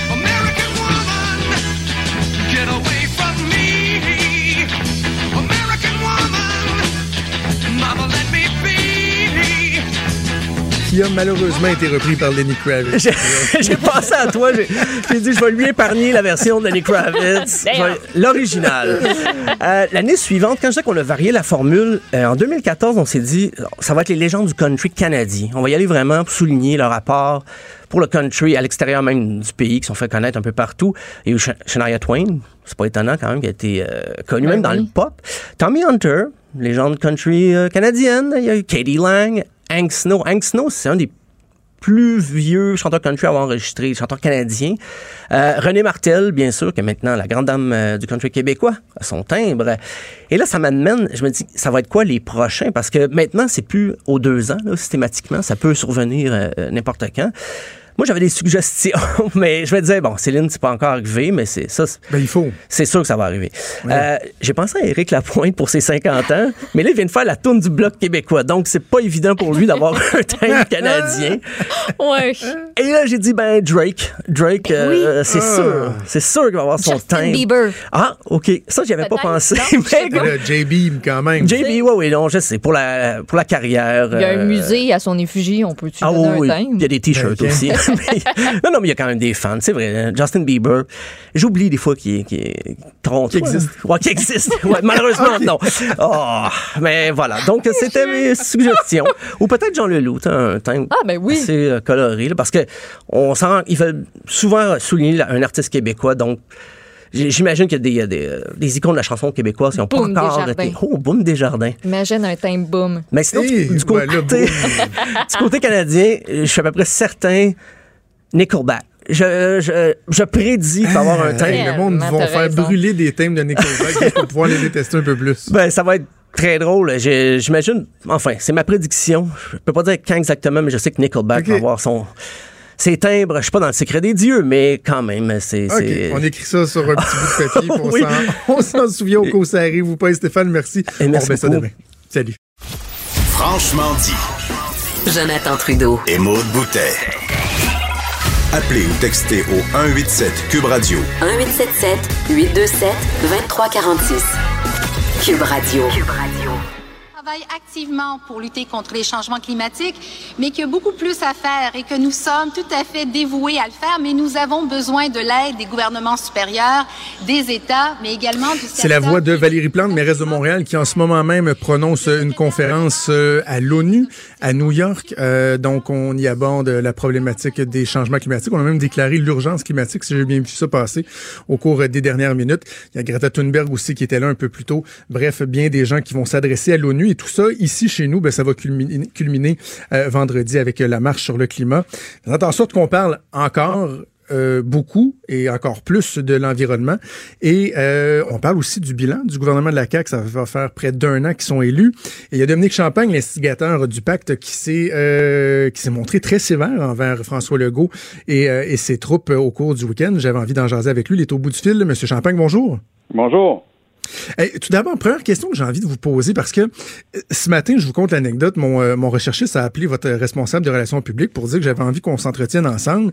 Et euh, elle s'est montrée surprise que je m'intéresse au climat. J'imagine qu'elle a déjà lu certains des textes que j'ai écrits ou m'a déjà euh, écouté. Puis là, je me suis dit, ça m'a fait sourire un peu. Puis je me suis dit, euh, c'est justement la première question que je posais à M. Champagne. Est-ce qu'on peut euh, avoir des fois des questions, des, des réserves sur la façon de faire, sur la façon de véhiculer le message sans passer pour quelqu'un qui euh, se balance de, des- changements climatiques et qui ne reconnaît pas l'importance de la situation? Moi, là, sincèrement, là, mon motto p- depuis des mois, c'est tous unis pour le climat. Je pense qu'on doit tous, la situation est à ce point critique, à ce point grave, qu'on doit tous se mettre ensemble. Et pour ça, c'est sûr que ça prend un chef d'orchestre. Alors, moi, là, je, je voyage à gauche et à droite. Euh, je voyage en, en région puis dans les villes, puis euh, je, je vais voir des écoles secondaires, puis je vais rencontrer des chefs d'entreprise, euh, les bureaux des ministres et des premiers ministres. Je pense que l'heure est vraiment grave. Si on croit dans la science, si on, si on a foi dans la multitude de rapports qui est sorti depuis un an, en fait, une semaine, on se souvient, une semaine après l'élection du gouvernement Legault, là, le 8 octobre, le- la, la CAQ est élue le 1er octobre.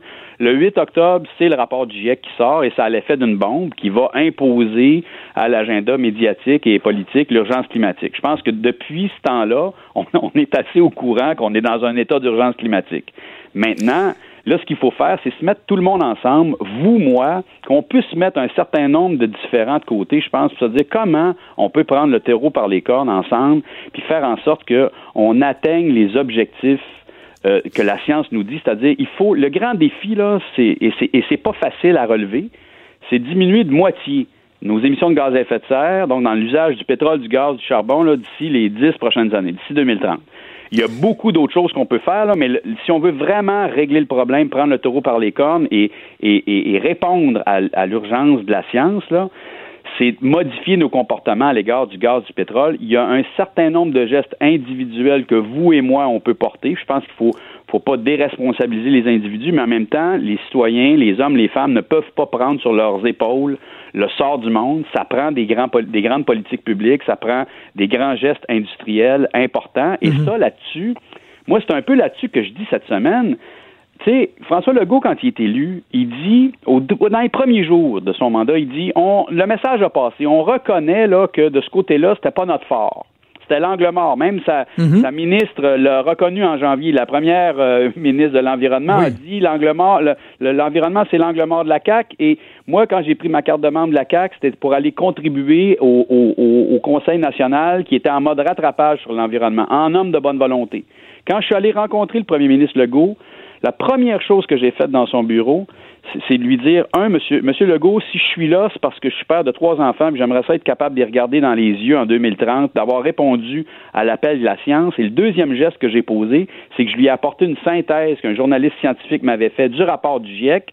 On a pris 5-10 minutes ensemble et on a regardé ça. Et je lui ai dit, vous avez un rôle historique à jouer, monsieur Legault, et moi, je vais contribuer avec d'autres à mobiliser la population derrière vous, mais on a besoin d'un maître d'œuvre, on a besoin d'un chef d'orchestre. Et la question que je pose aujourd'hui, c'est qu'est-ce que le gouvernement Legault, après avoir reconnu l'urgence climatique, parce que François Legault, dans son, on se souvient, dans son premier discours à l'Assemblée nationale, comme premier ministre, il dit je ne pourrai pas regarder mes fils dans les yeux sans avoir répondu à l'urgence climatique. Ah oui, c'est vous qui l'aviez inspiré en plus. Alors, moi, la question que je pose, euh, puis je pense que on peut la poser ensemble, si vous voulez, c'est qu'est-ce que le gouvernement a posé depuis un an, depuis le moment où il a reconnu l'urgence, de convaincant et de significatif? On peut dire Mais- oui mais- au mais- budget, il y a des euh, mesures pour les chars électriques. Oui, il y a un certain nombre d'investissements dans l'électrification des transports, du transport en commun. Mais autrement, le gouvernement, pour l'instant, ne nous a pas envoyé de signes convaincants, concrets, qui nous permet de croire qu'il prend la chose au, au sérieux. Mais, Par mais contre- Champagne, Monsieur Champagne, j'étais là, moi, à Montréal, là, en tant qu'observateur des médias, lorsque vous étiez là. Puis moi, j'avais souligné l'efficacité de votre présence. Parce que dans le contexte, les gens se disaient, bon, est-ce que Dominique Champagne va venir faire la leçon euh, aux gens de la CAQ ou leur chanter des bêtises ou quoi que ce soit? Puis moi, j'avais bien apprécié votre attitude, le ton. Euh, c'était c'était rassembleur et tout. Ça a été bien fait. Vous aviez même mon petit macaron, euh, j'aime mon premier ministre et tout. Et là, en fin de semaine, vous dites, est-ce qu'ils sont climato-sceptiques ou en tout cas, vous l'affirmez que ces gens-là sont climato-sceptiques? Et là, je regarde mon agenda, M. Champagne, puis je me dis, fait toujours mais juste quatre mois. là. C'était à la fin OK. mai. Alors, on, est- à la mi-septembre. Je trouve que le, le- le gasket il a sauté un peu vite, non? Alors, non, mais regardons ce qui s'est passé depuis, quatre mois. OK? Le, gouvernement, le parti au pouvoir est en mode rattrapage à l'environnement. Le premier ministre clôt cette fin de semaine-là en faisant un discours solennel où il prend un engagement formel devant tout le monde en disant Moi, je suis un gars de résultat. On est des pragmatiques. Il sort l'expression urgence pragmatique cette fin de semaine-là. Et il, nous- il dit quoi? Il dit on va s'engager comme gouvernement à réduire de 40 notre usage du pétrole au Québec d'ici 2030. Et on va agir dans trois secteurs importants le transport, le bâtiment et l'industrie.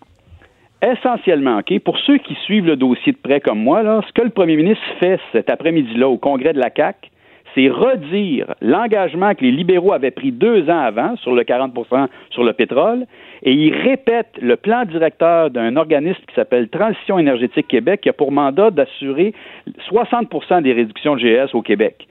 Alors, il, nous- un, il nous dit rien de nouveau, mais moi, beau joueur cette fin de semaine-là, en sortant du Congrès, je, je salue, je souffle dans la voile de François Legault, puis je dis, OK, le premier ministre a pris l'engagement. Je ne vais pas, je vais pas y donner de jambette en lui disant, au fond, ce qui- tout ce qu'il fait, tout ce qu'il a trouvé à nous dire en fin de semaine, c'est ce que les libéraux nous avaient déjà dit un an puis deux ans auparavant.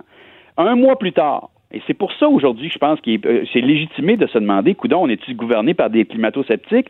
Un an plus tard, dans des, un mois plus tard, dans des gestes concrets que le gouvernement a posés, le 25 juin, quand tout le monde est en vacances et que le monde euh, lise moins de nouvelles, d'une part, on s'occupe de remettre en cause le- le- la gestion du fonds vert, qui est une excellente chose avec laquelle tout le monde est d'accord. Mais par ailleurs, on enlève toute son indépendance à l'Institution Transition, Transition énergétique Québec.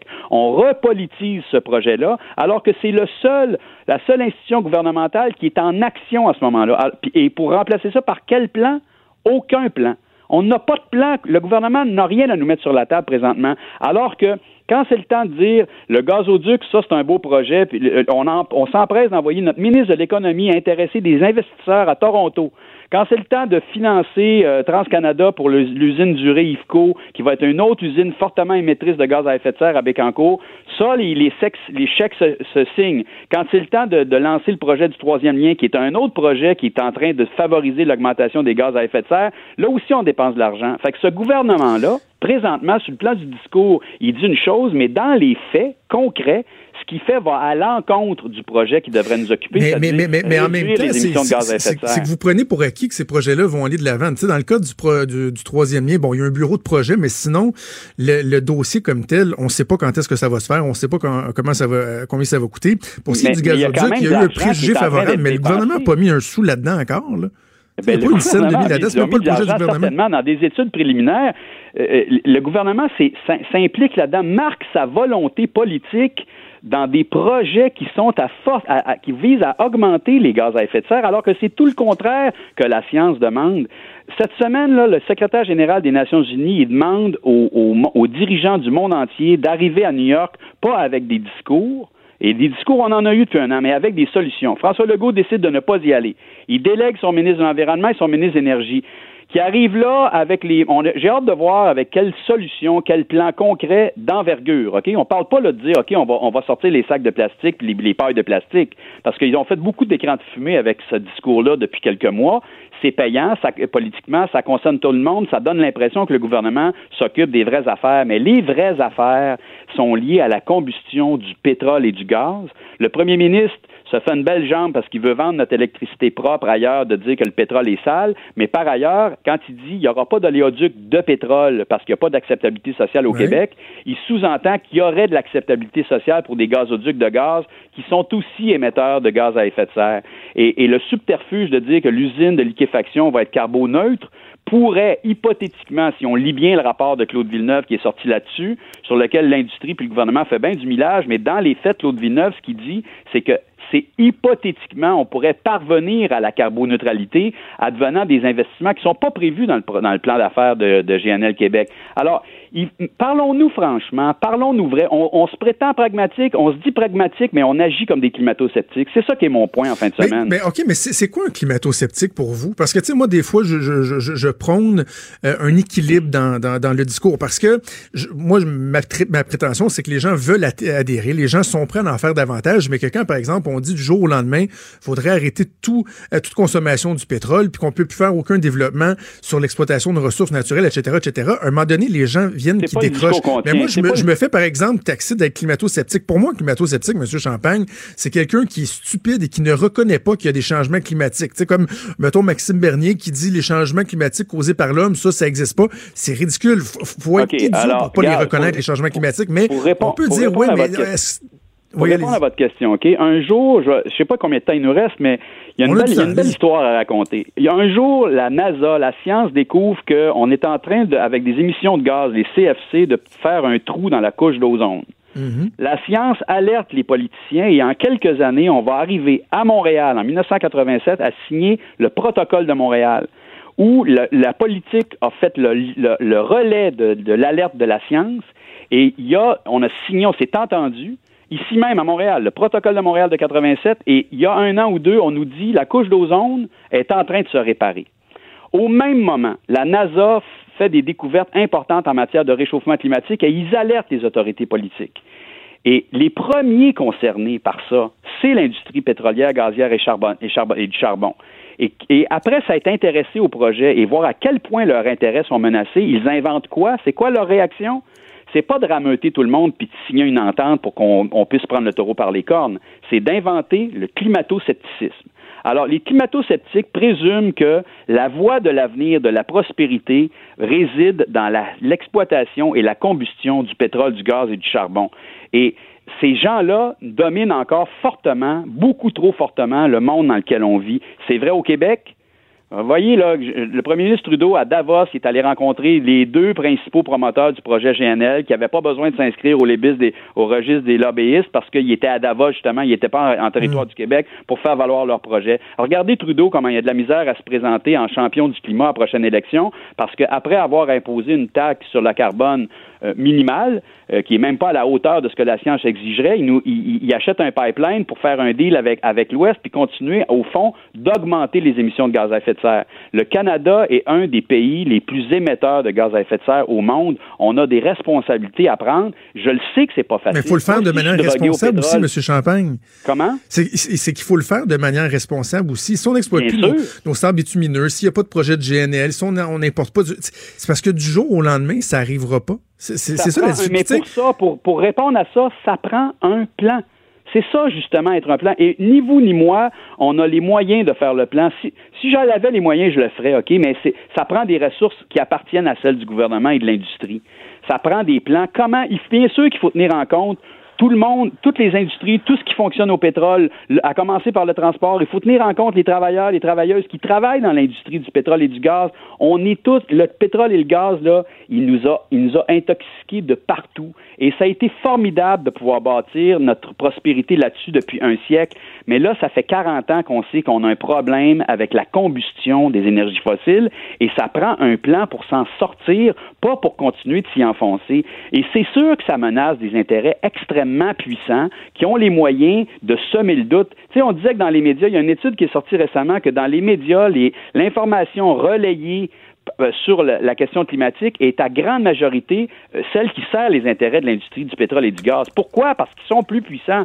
Alors, c'est sûr que par moment, moi, je m'enflamme puis je, me passionne parce que j'ai ça à cœur. Moi, j'ai eu mon épiphanie quand l'industrie du gaz de schiste est débarquée dans la terre où, je, euh, où- où je vis à la campagne et j'ai j'ai été indigné de voir à quel point on était soumis à ces intérêts puissants-là qui prétendaient que c'est la voie de la prospérité, alors que leur, leur, leur projet menaçait à, à- à l'époque, et encore, l'eau qu'on boit, la- l'air qu'on respire, la terre dont on se nourrit, et là, c'est l'atmosphère, c'est la vie même sur Terre qui est mise en cause. par la combustion du pétrole. Alors, donnons-nous un plan. C'est ce que réclame le secrétaire général des Nations Unies et c'est ce que moi je réclame. Mais- Et mais, quand le Champagne, je- suis d'accord, ouais. C'est que je sens pas la volonté politique réelle d'accoucher d'un plan qui va être un changement de, qui va amener un changement réel, une, une révolution. mais, mais, mais tranquille. prenons, prenons, prenons, M. Champagne, un exemple bien précis. L'année Ouais. dernière, euh, Monsieur, euh, Monsieur Legault s'était attiré bien des critiques lorsqu'il a parlé de l'atteinte ou non euh, des cibles qu'on s'était fixées. En réduction des Ouais. GES, on Ouais. devait atteindre 20% de réduction pour 2020.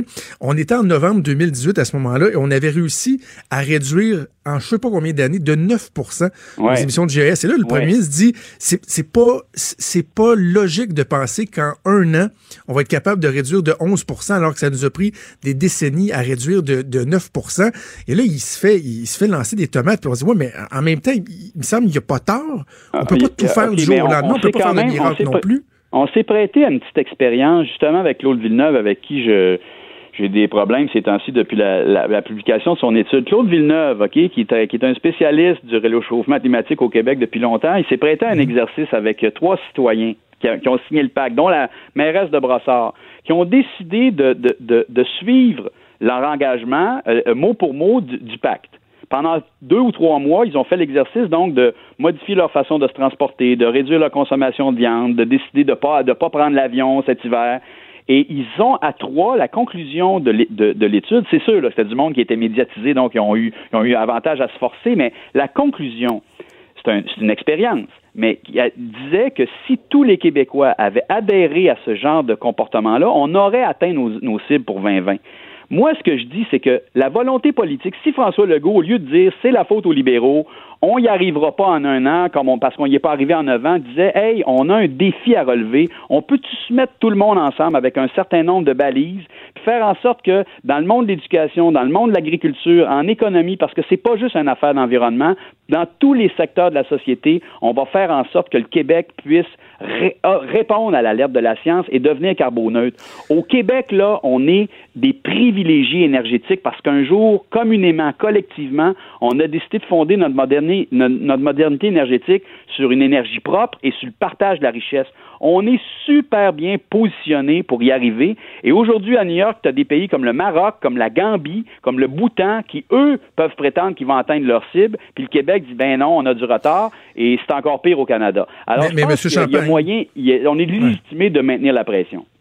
Mais, Monsieur Champagne, euh, tu sais, vous, vous parlez bien des gens, évidemment, les gens vous connaissent. Moi, j'ai la chance d'avoir des tribunes à la télé, dans le journal, à la radio, puis j'entends les gens, quand il y a une série de, de, de, de- de reportages, comme il y a eu en fin de semaine dans le Journal de Montréal, le Journal de Québec, sur la qualité épouvantable du travail qu'on fait au niveau du, du recyclage. Ouais. Tu sais, moi, en, en- en tant que, que citoyen, je fais mon recyclage, je fais mon compost. Puis la première chose que j'apprends, c'est que c'est tout croche dans les centres de tri, que les. Philippines, que d'autres pays nous renvoient nos containers parce que c'est plein de scrap. Puis que, Ouais. et là, je me dis, ouais, mais là, on n'est même pas capable de faire ça. Mais moi, en plus, il faudrait que j'arrête d'utiliser ma voiture. Il faudrait que euh, je, Non, je mais me fende en quatre pour me payer une voiture électrique. Et là, les gens disent, tabarouette. Non, mais on- ce qu'on fait, ça peut je- fonctionner au moins?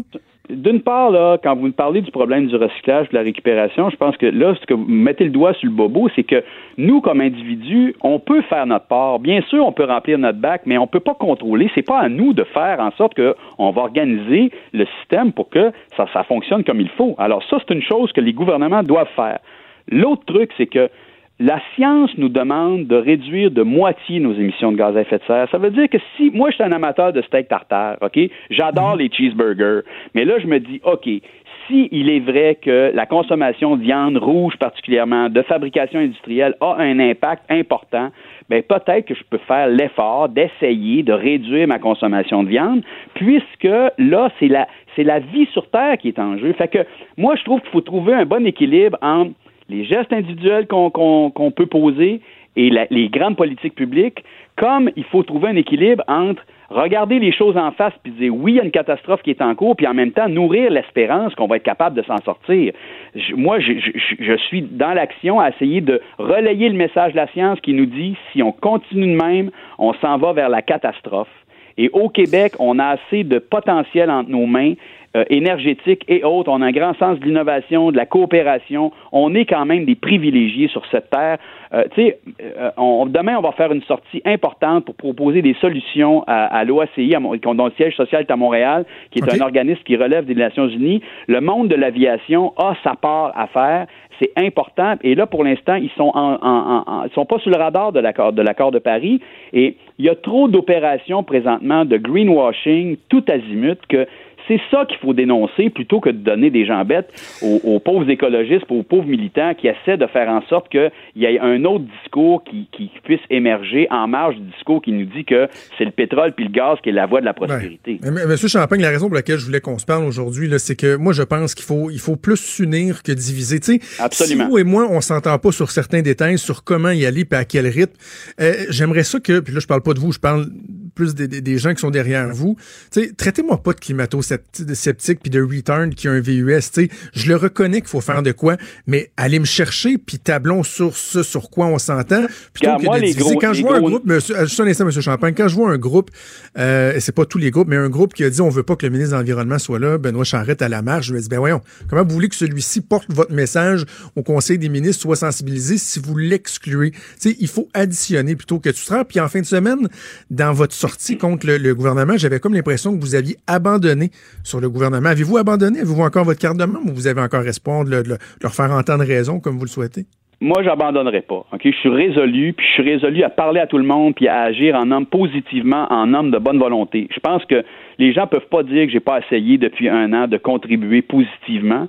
J'ai, j'ai incité les gens. Moi, j'ai utilisé les, tous les haut-parleurs que j'ai pu pour inciter les gens personnellement à se commettre pour mettre une pression sur les politiques, sur les, gouvernements, pour que les grandes politiques publiques à qui revient la part du lion, OK? Dans les, si- s'il y a des changements, si on atteint nos cibles, ça ne sera pas par la somme des gestes individuels, c'est parce qu'il y a des grandes politiques publiques, une volonté politique qui va s'être affirmée. Alors, Là, en fin de semaine, pour la une des rares fois, là, j'ai jeté un pavé dans la mort et je pense qu'il est mérité. Honnêtement, si on avait eu aujourd'hui à se mettre sous la dent des engagements concrets plutôt que de, de, de, virer euh, Transition énergétique Québec, puis de, de, en échange d'aucun autre plan concret, puis là, on va, on va continuer à gagner du temps. Là, on, dit, on va dire oui, oui, on consulte, on consulte, comme on va essayer de prétendre que le projet de GNL est- va être carboneutre dans la liquéfaction. Mais là, la alors carte, qu'on sait très bien qui est à forte émission en- à l'extraction du gaz en- dans l'Ouest, puis la combustion partout ailleurs dans le monde. Donc, on a des responsabilités à prendre et assurément, comme vous le dites, il faut s'unir. Le ministre de l'Environnement, moi, je l'invite à venir marcher. La marche vendredi, on l'a fait pour dénoncer l'inaction de nos gouvernements.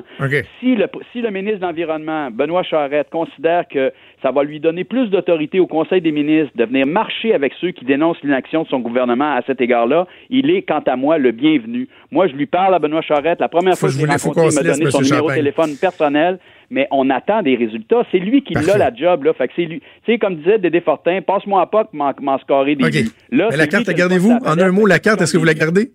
Comment? La carte, la gardez-vous, la carte de membre? Tout à fait. Oui, oui.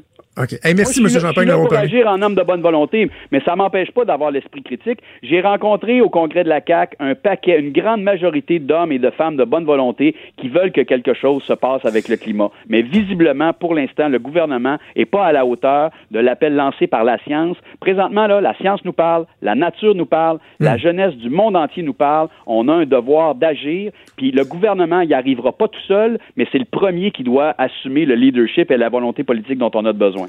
Monsieur Champagne, c'est un plaisir de vous parler. Merci. Prochaine chicane. Merci, salut.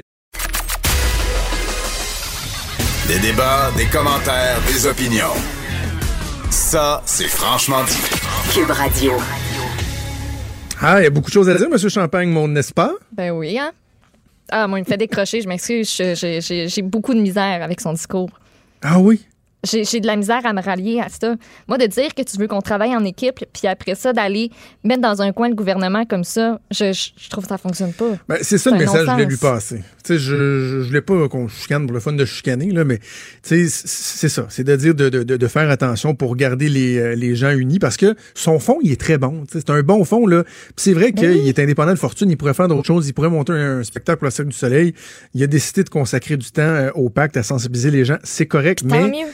C'est ça. Tu sais, de- à la première, ça fait juste quatre mois, là, le Conseil général de la CAQ, il est déjà en train de dire qu'ils sont des climato-sceptiques. Faut juste, euh, faut pas qu'ils abandonnent, là. Pas qu'ils abandonnent, Monsieur Champagne. Bref, euh, ça a été quand même très intéressant comme, euh, comme entrevue. Je vous invite Ouais. à aller le réécouter si vous venez de vous joindre à nous. C'est déjà tout le temps qu'on avait. Ça a été quand même un bon bloc qu'on a fait avec Dominique Champagne. On est déjà en train Ouais. d'embarquer sur l'émission à Sophie. Je m'excuse à Sophie. Je vous souhaite une excellente journée, Maude. Excellente journée à toi. On se reparle demain à 10h. Yes, à demain.